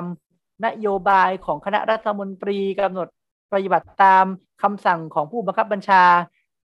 โอเค ก็อย่างที่เราคุยกันไว้อะเราอาจจะมีความรู้สึกไม่เห็นด้วย แต่ในเมื่อมันเป็นนโยบายหรืออะไรอย่างเงี้ย เราก็คิดว่าเออมันก็ก็ต้องทำตามเพียงแต่ว่าถ้าเราไม่เห็นด้วยอะ มันก็ควรจะมีสเปซหรือว่ามีช่องทางที่เราจะเห็นแย้งไงอือฮึในกฎหมายอะเขาเขียนไว้ว่าเราสามารถทำหนังสือเพื่อเห็นแย้งต่อผู้บังคับบัญชาได้ แต่อย่างไรก็ตามอะไอ้สเปซที่มันเป็นในฐานะปัจเจกกับบุคคลในในฐานะส่วนตัว มันก็ควรจะทำได้ไง ซึ่งซึ่งนั่นเราคิดว่ามันเป็นคือเรามองว่ามันเป็นสิทธิ์ไงมันเป็นสิทธิ์ ดังนั้นเนี่ย ก็กลับไปที่แนวคิดดั้งเดิมก็คือว่า สิทธิไม่ได้ได้มาด้วยการร้องขอแต่ได้มาด้วยการต่อสู้ถูกไหม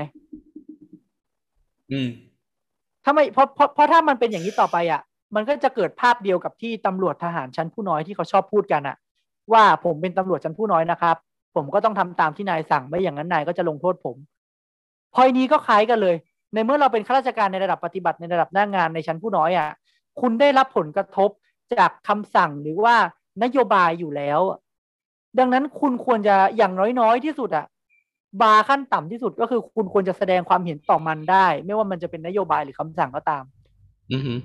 โอเค เพื่อการดำเนินงานเนี่ย คุณควรจะทำหมายถึงว่าคุณควรจะทำอันนั้นผมเห็นด้วยถูกต้องแล้วเราเห็นด้วยว่าแบบ ถ้าสั่งมาก็ต้องทำแหละ แต่อย่างน้อยอะคุณต้องเหลือสเปซไว้ในการที่จะแสดงความเห็นแย้ง หรืออย่างน้อยที่สุด คุณก็ต้องมีสเปซในพื้นที่ส่วนตัวที่คุณจะแสดงความไม่เห็นด้วย ออกมาได้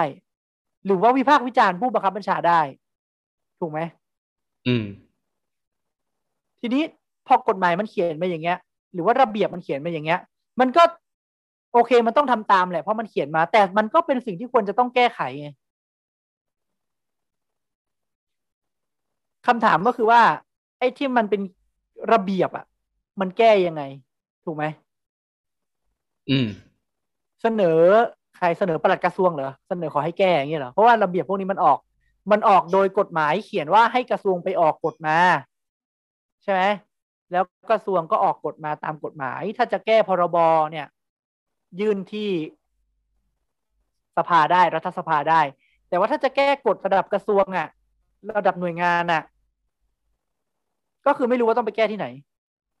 นึกออกไหมณเวลาเนี้ยขนาดเราแบบพยายามจะแอคทีฟขึ้นมา เรายังไม่รู้เลยว่าต้องไปแก้ที่ไหน ถูกไหม ถ้ากฎมันไม่เมคเซนส์เราต้องไปแก้นะครับ ทำไมอะไปคุยเงียบไปเลยคุยมาแม่มันสิ้นหวังจังวะ เออ ไม่ก็คือเนี่ยเมื่อคืนอะ คือพอเรานั่งรีวิวใช่ไหมเรานั่งรีวิวข้อมูลต่างๆอะเราก็พบว่าแบบ คือการเป็นข้าราชการทำอะไรไม่ได้เลยนอกจากเป็นหุ่นยนต์ อืมอืมอืมถูกคือคือเราไม่ได้ขอให้เข้าใจนะ เพราะว่าเพราะว่าทุกวันนี้เราก็ทำอยู่แล้วหมายถึงว่า ถ้าจะบอกว่าเราทำผิดวินัยก็คือเราโอเค เราก็เราก็คิดว่ามันก็น่าจะผิดแหละ ถ้าถ้ามีใครมาจับจริง ๆ เพราะว่าเรา เราก็แสดงความเห็นทางการเมือง เราก็วิพากษ์วิจารณ์ผู้บังคับบัญชา เราก็วิพากษ์วิจารณ์นโยบายของรัฐมนตรีอะไรเงี้ย เออ แต่โอเคสุดท้ายพอมันออกมาเราก็ทำไง เราไม่ใส่เกียร์ว่างอยู่แล้วคือเราก็ทำแต่ว่า แล้วเราก็เราก็รู้สึกว่า เราก็ไม่ใช่ loser ในลักษณะที่บอกว่านายสั่งมาผมต้องทำครับเพราะผมเป็นข้าราชการชั้นผู้น้อยคือเรารู้สึกว่าอันนั้นมันก็ loser เกินไป เราอืมเราก็เลยพยายามจะแสดงออกในช่องทางของเราที่ว่าเฮ้ยมันต้องแก้กฎให้ได้สิอย่างนั้นอะ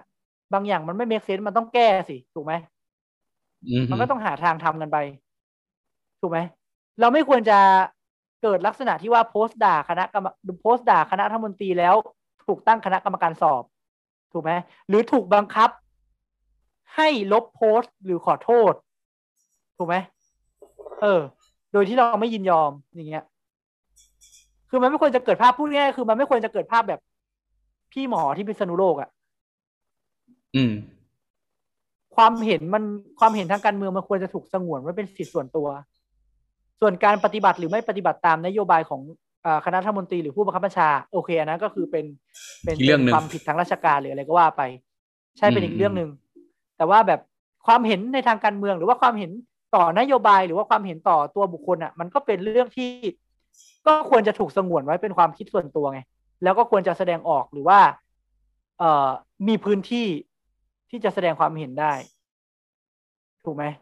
อืมหรืออย่างน้อยที่สุดอะไอ้นโยบายต่างๆอะหรือว่าคำสั่งต่าง ๆ ที่มันไม่ชอบด้วยกฎหมายอะมันก็ควรจะมีช่องทางที่เราจะแสดงความเห็นวีโต้ออกไปว่า ในฐานะผู้ปฏิบัติเราทำไม่ได้ ด้วยเหตุผลดังอย่างไรหนึ่งสองสามสี่ถูกไหมอืม เพราะอย่างน้อยอะมันก็ยังเขียนว่าไอ้เรื่องการปฏิบัติอะมันก็ยังบอกว่า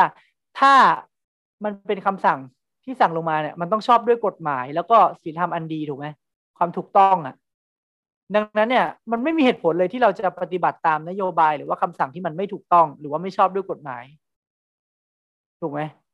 เออ เพียงแต่ว่ามันอาจจะไม่จำเป็นต้องทำเป็นหนังสือ เพื่อแบบบอกหัวหน้าว่าเราไม่เห็นด้วยนึกออกปะไม่ควรไม่ควรอืมจะต้องวุ่นวายขนาดนั้นอะ มันควรจะอืมแบบ ตรงไปตรงมาแค่แบบคุยกันว่ามันไม่โอเค แล้วถ้าสุดท้ายเราต้องทำเนี่ย มันมีช่องทางอื่นให้เราไม่ทำได้หรือเปล่าถูกไหมในกฎหมายมันยังบอกว่าให้เราทำอยู่สุดท้ายไม่ว่าเราจะไม่เห็นด้วยก็ตาม แต่ถ้าหัวหน้าสั่งเราก็ต้องทำทีนี้ทีนี้ก็คือว่าไอ้อย่างเงี้ย มันควรจะถูกแก้ไขหรือเปล่าถูกไหมเออ มันควรจะถูกแก้ไข มันควรจะมีพื้นที่ให้มานั่งคุยกัน อย่างเรื่องตำรวจตำรวจอะตำรวจทหารอะถึงแม้ว่าเขาจะอยู่นอก นอกเหนือบังคับของพรบข้าราชการพลเรือนอะเพราะเขาไม่ใช่ข้าราชการพลเรือนอะ มันต้องอืมควรจะต้องถูกอิมพลมันมันควรจะเป็นเรื่องจุดประกายว่า เอ้า ก็ในเมื่อถ้าคำสั่งมันไม่ชอบ ถึงแม้มันจะชอบด้วยกฎหมายมีระเบียบให้ทำได้ แต่มันไม่ชอบด้วยความถูกต้องอะ คุณกำลังทำร้ายประชาชนที่ชุมนุมด้วยความสันติอย่างเงี้ยเป็นต้น คุณก็ควรจะมีช่องทางในการที่จะแสดงความไม่เห็นด้วย ไม่ใช่ว่าต้องทำตามนะ ถ้าไม่ทำจะถูกสอบวินัยอย่างเงี้ย ถูกปะก็ก็จริงแฮะ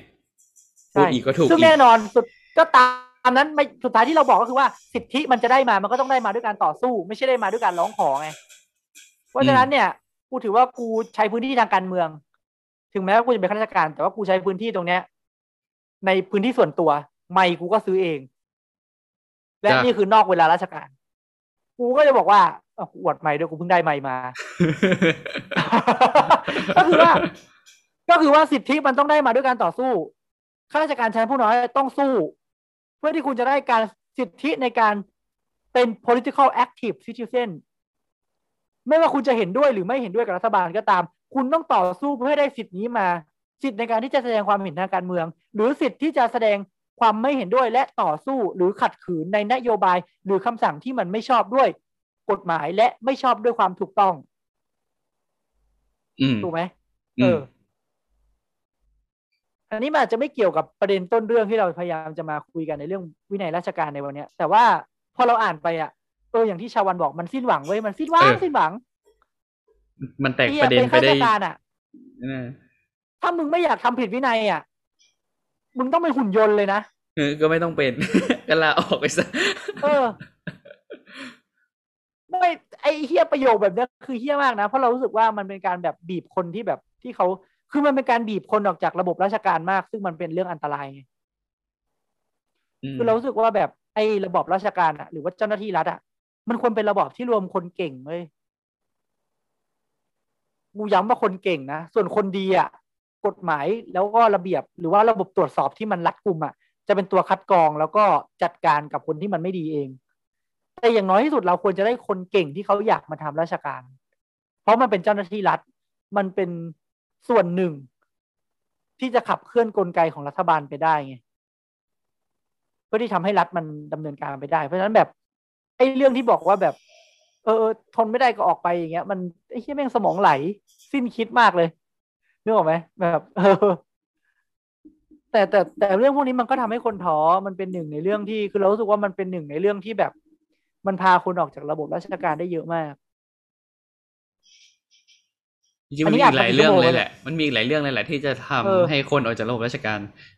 เรื่องนี้ก็เป็นส่วนหนึ่งในนั้นแล้วกัน ตอนนี้เราอัดกันมาจริงๆแม่งควรสองเขียนชั่วเลยโมนะงกว่าละออืม How to survive ในระบบราชการเนี่ยเขียนโดยปลัดกระทรวงและผู้สำเร็จผู้ประสบความสำเร็จในอาชีพราชการทั้งหลายเราจะบอกว่าควรจะเขียนมาว่าอยู่เงียบว่าแบบ ไม่ได้สิเหี้ยแม่งก็ไม่ตรงกับ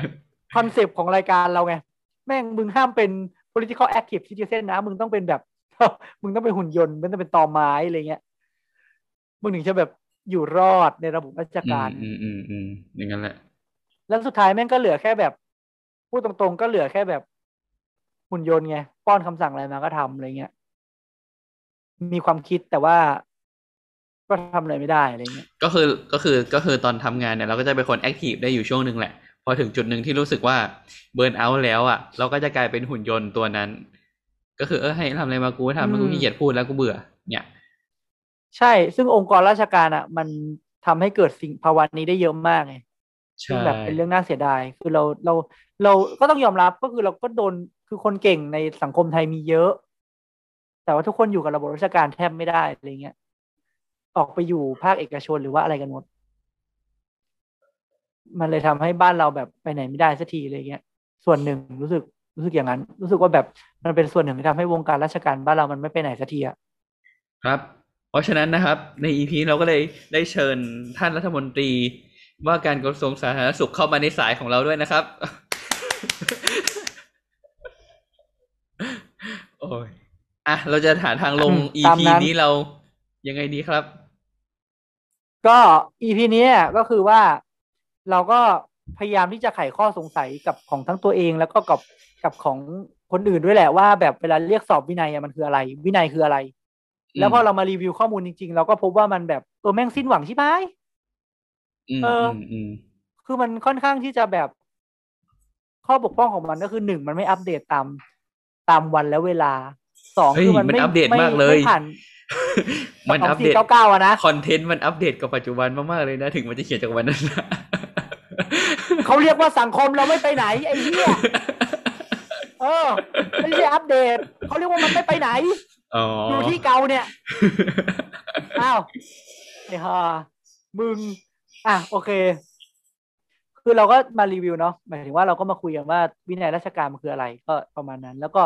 สองคือเราค้นพบว่าประเด็นปัญหาของมันก็มีหลายเรื่องมากหนึ่งเช่นการไม่อัปเดตกับวันเวลาการไม่อัปเดตกับบริบททางสังคม การขาดการมีส่วนร่วมนะครับของข้าราชการในระดับปฏิบัติการเนาะที่จะมาให้ความเห็นหรือว่าเแสดงความคิดเห็นเกี่ยวกับกฎระเบียบที่มันจะมีผลกับตัวเขาเองเนาะประการต่อไปมันมีพื้นที่สำหรับดุลยพินิษของผู้บังคับบัญชามาก มันเป็นพื้นที่ตัดสินใจเยอะพอสมควรสำหรับเรื่องวิวินัย มันเลยทำให้ในหลาย ๆ ครั้งเนี่ยเรารู้สึกว่ามันไม่ถูกบังคับใช้อย่างเสมอหน้า ใช่ไหม มันเกิดอคติ มันเกิดการเลือกปฏิบัตินะครับ ซึ่งมันเป็นช่องโหว่ที่โอเค เราไม่รู้แหละว่า หมายถึงว่ามันคงไม่มีอะไรเพอร์เฟกต์ร้อยเปอร์เซ็นแต่ว่าวันนี้เราชี้ให้เห็นแล้ว แล้วเราคิดว่าในอนาคตหรือว่าก็ในระยะเวลาอันสั้นเนี่ย ก็คงจะมีคนเห็นเหมือนกับเรา ว่ามันมีช่องโหว่อะไรบ้าง หรืออาจจะเห็นได้มากกว่าเราอีกว่ามันมีช่องโหว่อะไรนะครับ แล้วก็น่าจะนำไปสู่การแก้ไขได้ แล้วก็ ถ้าเกิดว่าใครที่ได้มาฟังก็ ถ้าเป็นข้าราชการอะ ก็อยากจะชวนกันสู้อะ อยากจะชวนกันให้สู้หน่อย เพราะว่าถ้าเราไม่สู้อะ มันก็ไม่มีใครสู้เพื่อตัวเราแล้วไง ไม่สู้เออก็อยู่อย่างทาสเออ ก็คือสู้ในห้องช่องทางที่คุณทำได้อะ สู้ในจุดอืมที่คุณทำได้อืมอืมโอเค กฎระเบียบมันเป็นกฎที่ออกมา ถ้ามันมีผลอะไร แน่นอนว่าเราต้องยอมรับมัน แต่ว่า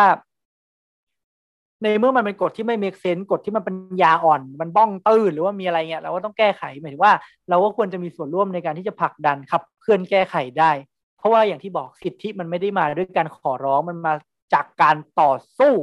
นะครับ EP นี้อ่าวายหมดไปครึ่งขวดแล้ว อุ้ยโทษอะโทษโทษโทษโทษโทษอะไปไปไปอะครับ ก็ EP นี้ประมาณนี้ละกัน อย่าลืมอะทิ้ง ในท้าฐายนะรายที่มกาอรยหลับอยู่ ในฐานะที่มอยหลับอยู่นะครับ เราจะให้มอยขึ้นมาสรุปเอ้ยอย่าไปแกล้งคนหลับ นี่นั่นคือคนที่กำลังปฏิบัติราชการอยู่อ่าคือเขาก็ทำงานในโรงพยาบาลสนามอะนะ ก็เฮ้ยก็ดีที่เขามาช่วยเราฟังเรเราเราเรา cap หน้าจอนี้ไปเราจะได้ไปเอาบุคลากรทางการแพทย์ไปโหนกันอีกเออหลับหาว่าคากูโหนซูม หลับคาซูมเอาดิ cap เลย cap เลยครับ cap เลยครับ คุต้องณทำ immersive view ไหมคุณคุณอยู่เวรคุณอคุณยู่อยู่เวเวรรมากไปหรือเปล่า คุณอยู่เวรดูเคสโควิด จนคุณหลับคาซูมนะครับ เออมันทำ immersive view ได้ไหมอะ แคปยังอะ ไม่ได้ครับเอ้ยได้เว้ยแต่ว่าเพื่อนหลับมาอยู่ตอยก็คือ มาตอยก็คือเรือนรางมากนะ คือตายไปแล้ว อะ โอเค เราปิดรายการกันเถอะครับ อะครับก็ อย่างที่บอกนะก็สรุปไปแล้วนะครับ ส่วนเอ่อฝากช่องทางการติดตามรายการของเราเนาะก็ห้องแดงก็จะมาเป็นครั้งเป็นคราวที่จะมาเป็น EP เต็มๆนะครับ อันนี้ก็ EP ที่สี่ใช่ไหมสี่ปะวะไม่ใช่ EP นี้ครับ EP นี้หกละเยดโดห้องแดงคือหกแล้วเหรอคือคือมันมี EP ที่เราไปไปปล่อยรวมกับรายการอื่นไงอะโอเค นับก็ได้ ก็คืนัอบห้องนับแดงนะครับ Red Room Podcast นะครับ พูดคุยกับเราได้ ที่ทวิตเตอร์อะไรไม่รู้ เดี๋ยวชาวันจะบอกอีกทีหนึ่ง Red Room Cast ครับ เอ่อ Red Room Cast หรือว่าจะติดแฮชแท็กก็ได้นะครับ Red Room Cast R E D R O O M C A S T นะครับ แล้วก็ติดตามช anel หลักของเรานะครับชอวอ cast นะครับ หรือว่า hashtag CW CAST นะครับ ที่ทวิตเตอร์ชอวอ cast ห้องแดงแล้วก็ทวิตเตอร์ส่วนตัวก็ถ้าใครรู้ก็ทักมานะครับ แต่ไม่บอกแล้วกันนะครับ อืมอ่าอืมอะโอเค ไม่ฝากอะนะ ไม่ฝากจะปิดแล้ว ไม่ฝากนะไม่ฝากอะไรครับปิดเลยครับ ครับก็เอ่อพบกันใหม่เมื่อมีประเด็นร้อนนะครับ กับเอ่อรายการห้องแดงนะครับเข็นเปลมาหาเราแล้วเราจะเล่าให้คุณฟังขอบคุณครับ สวัสดีครับบ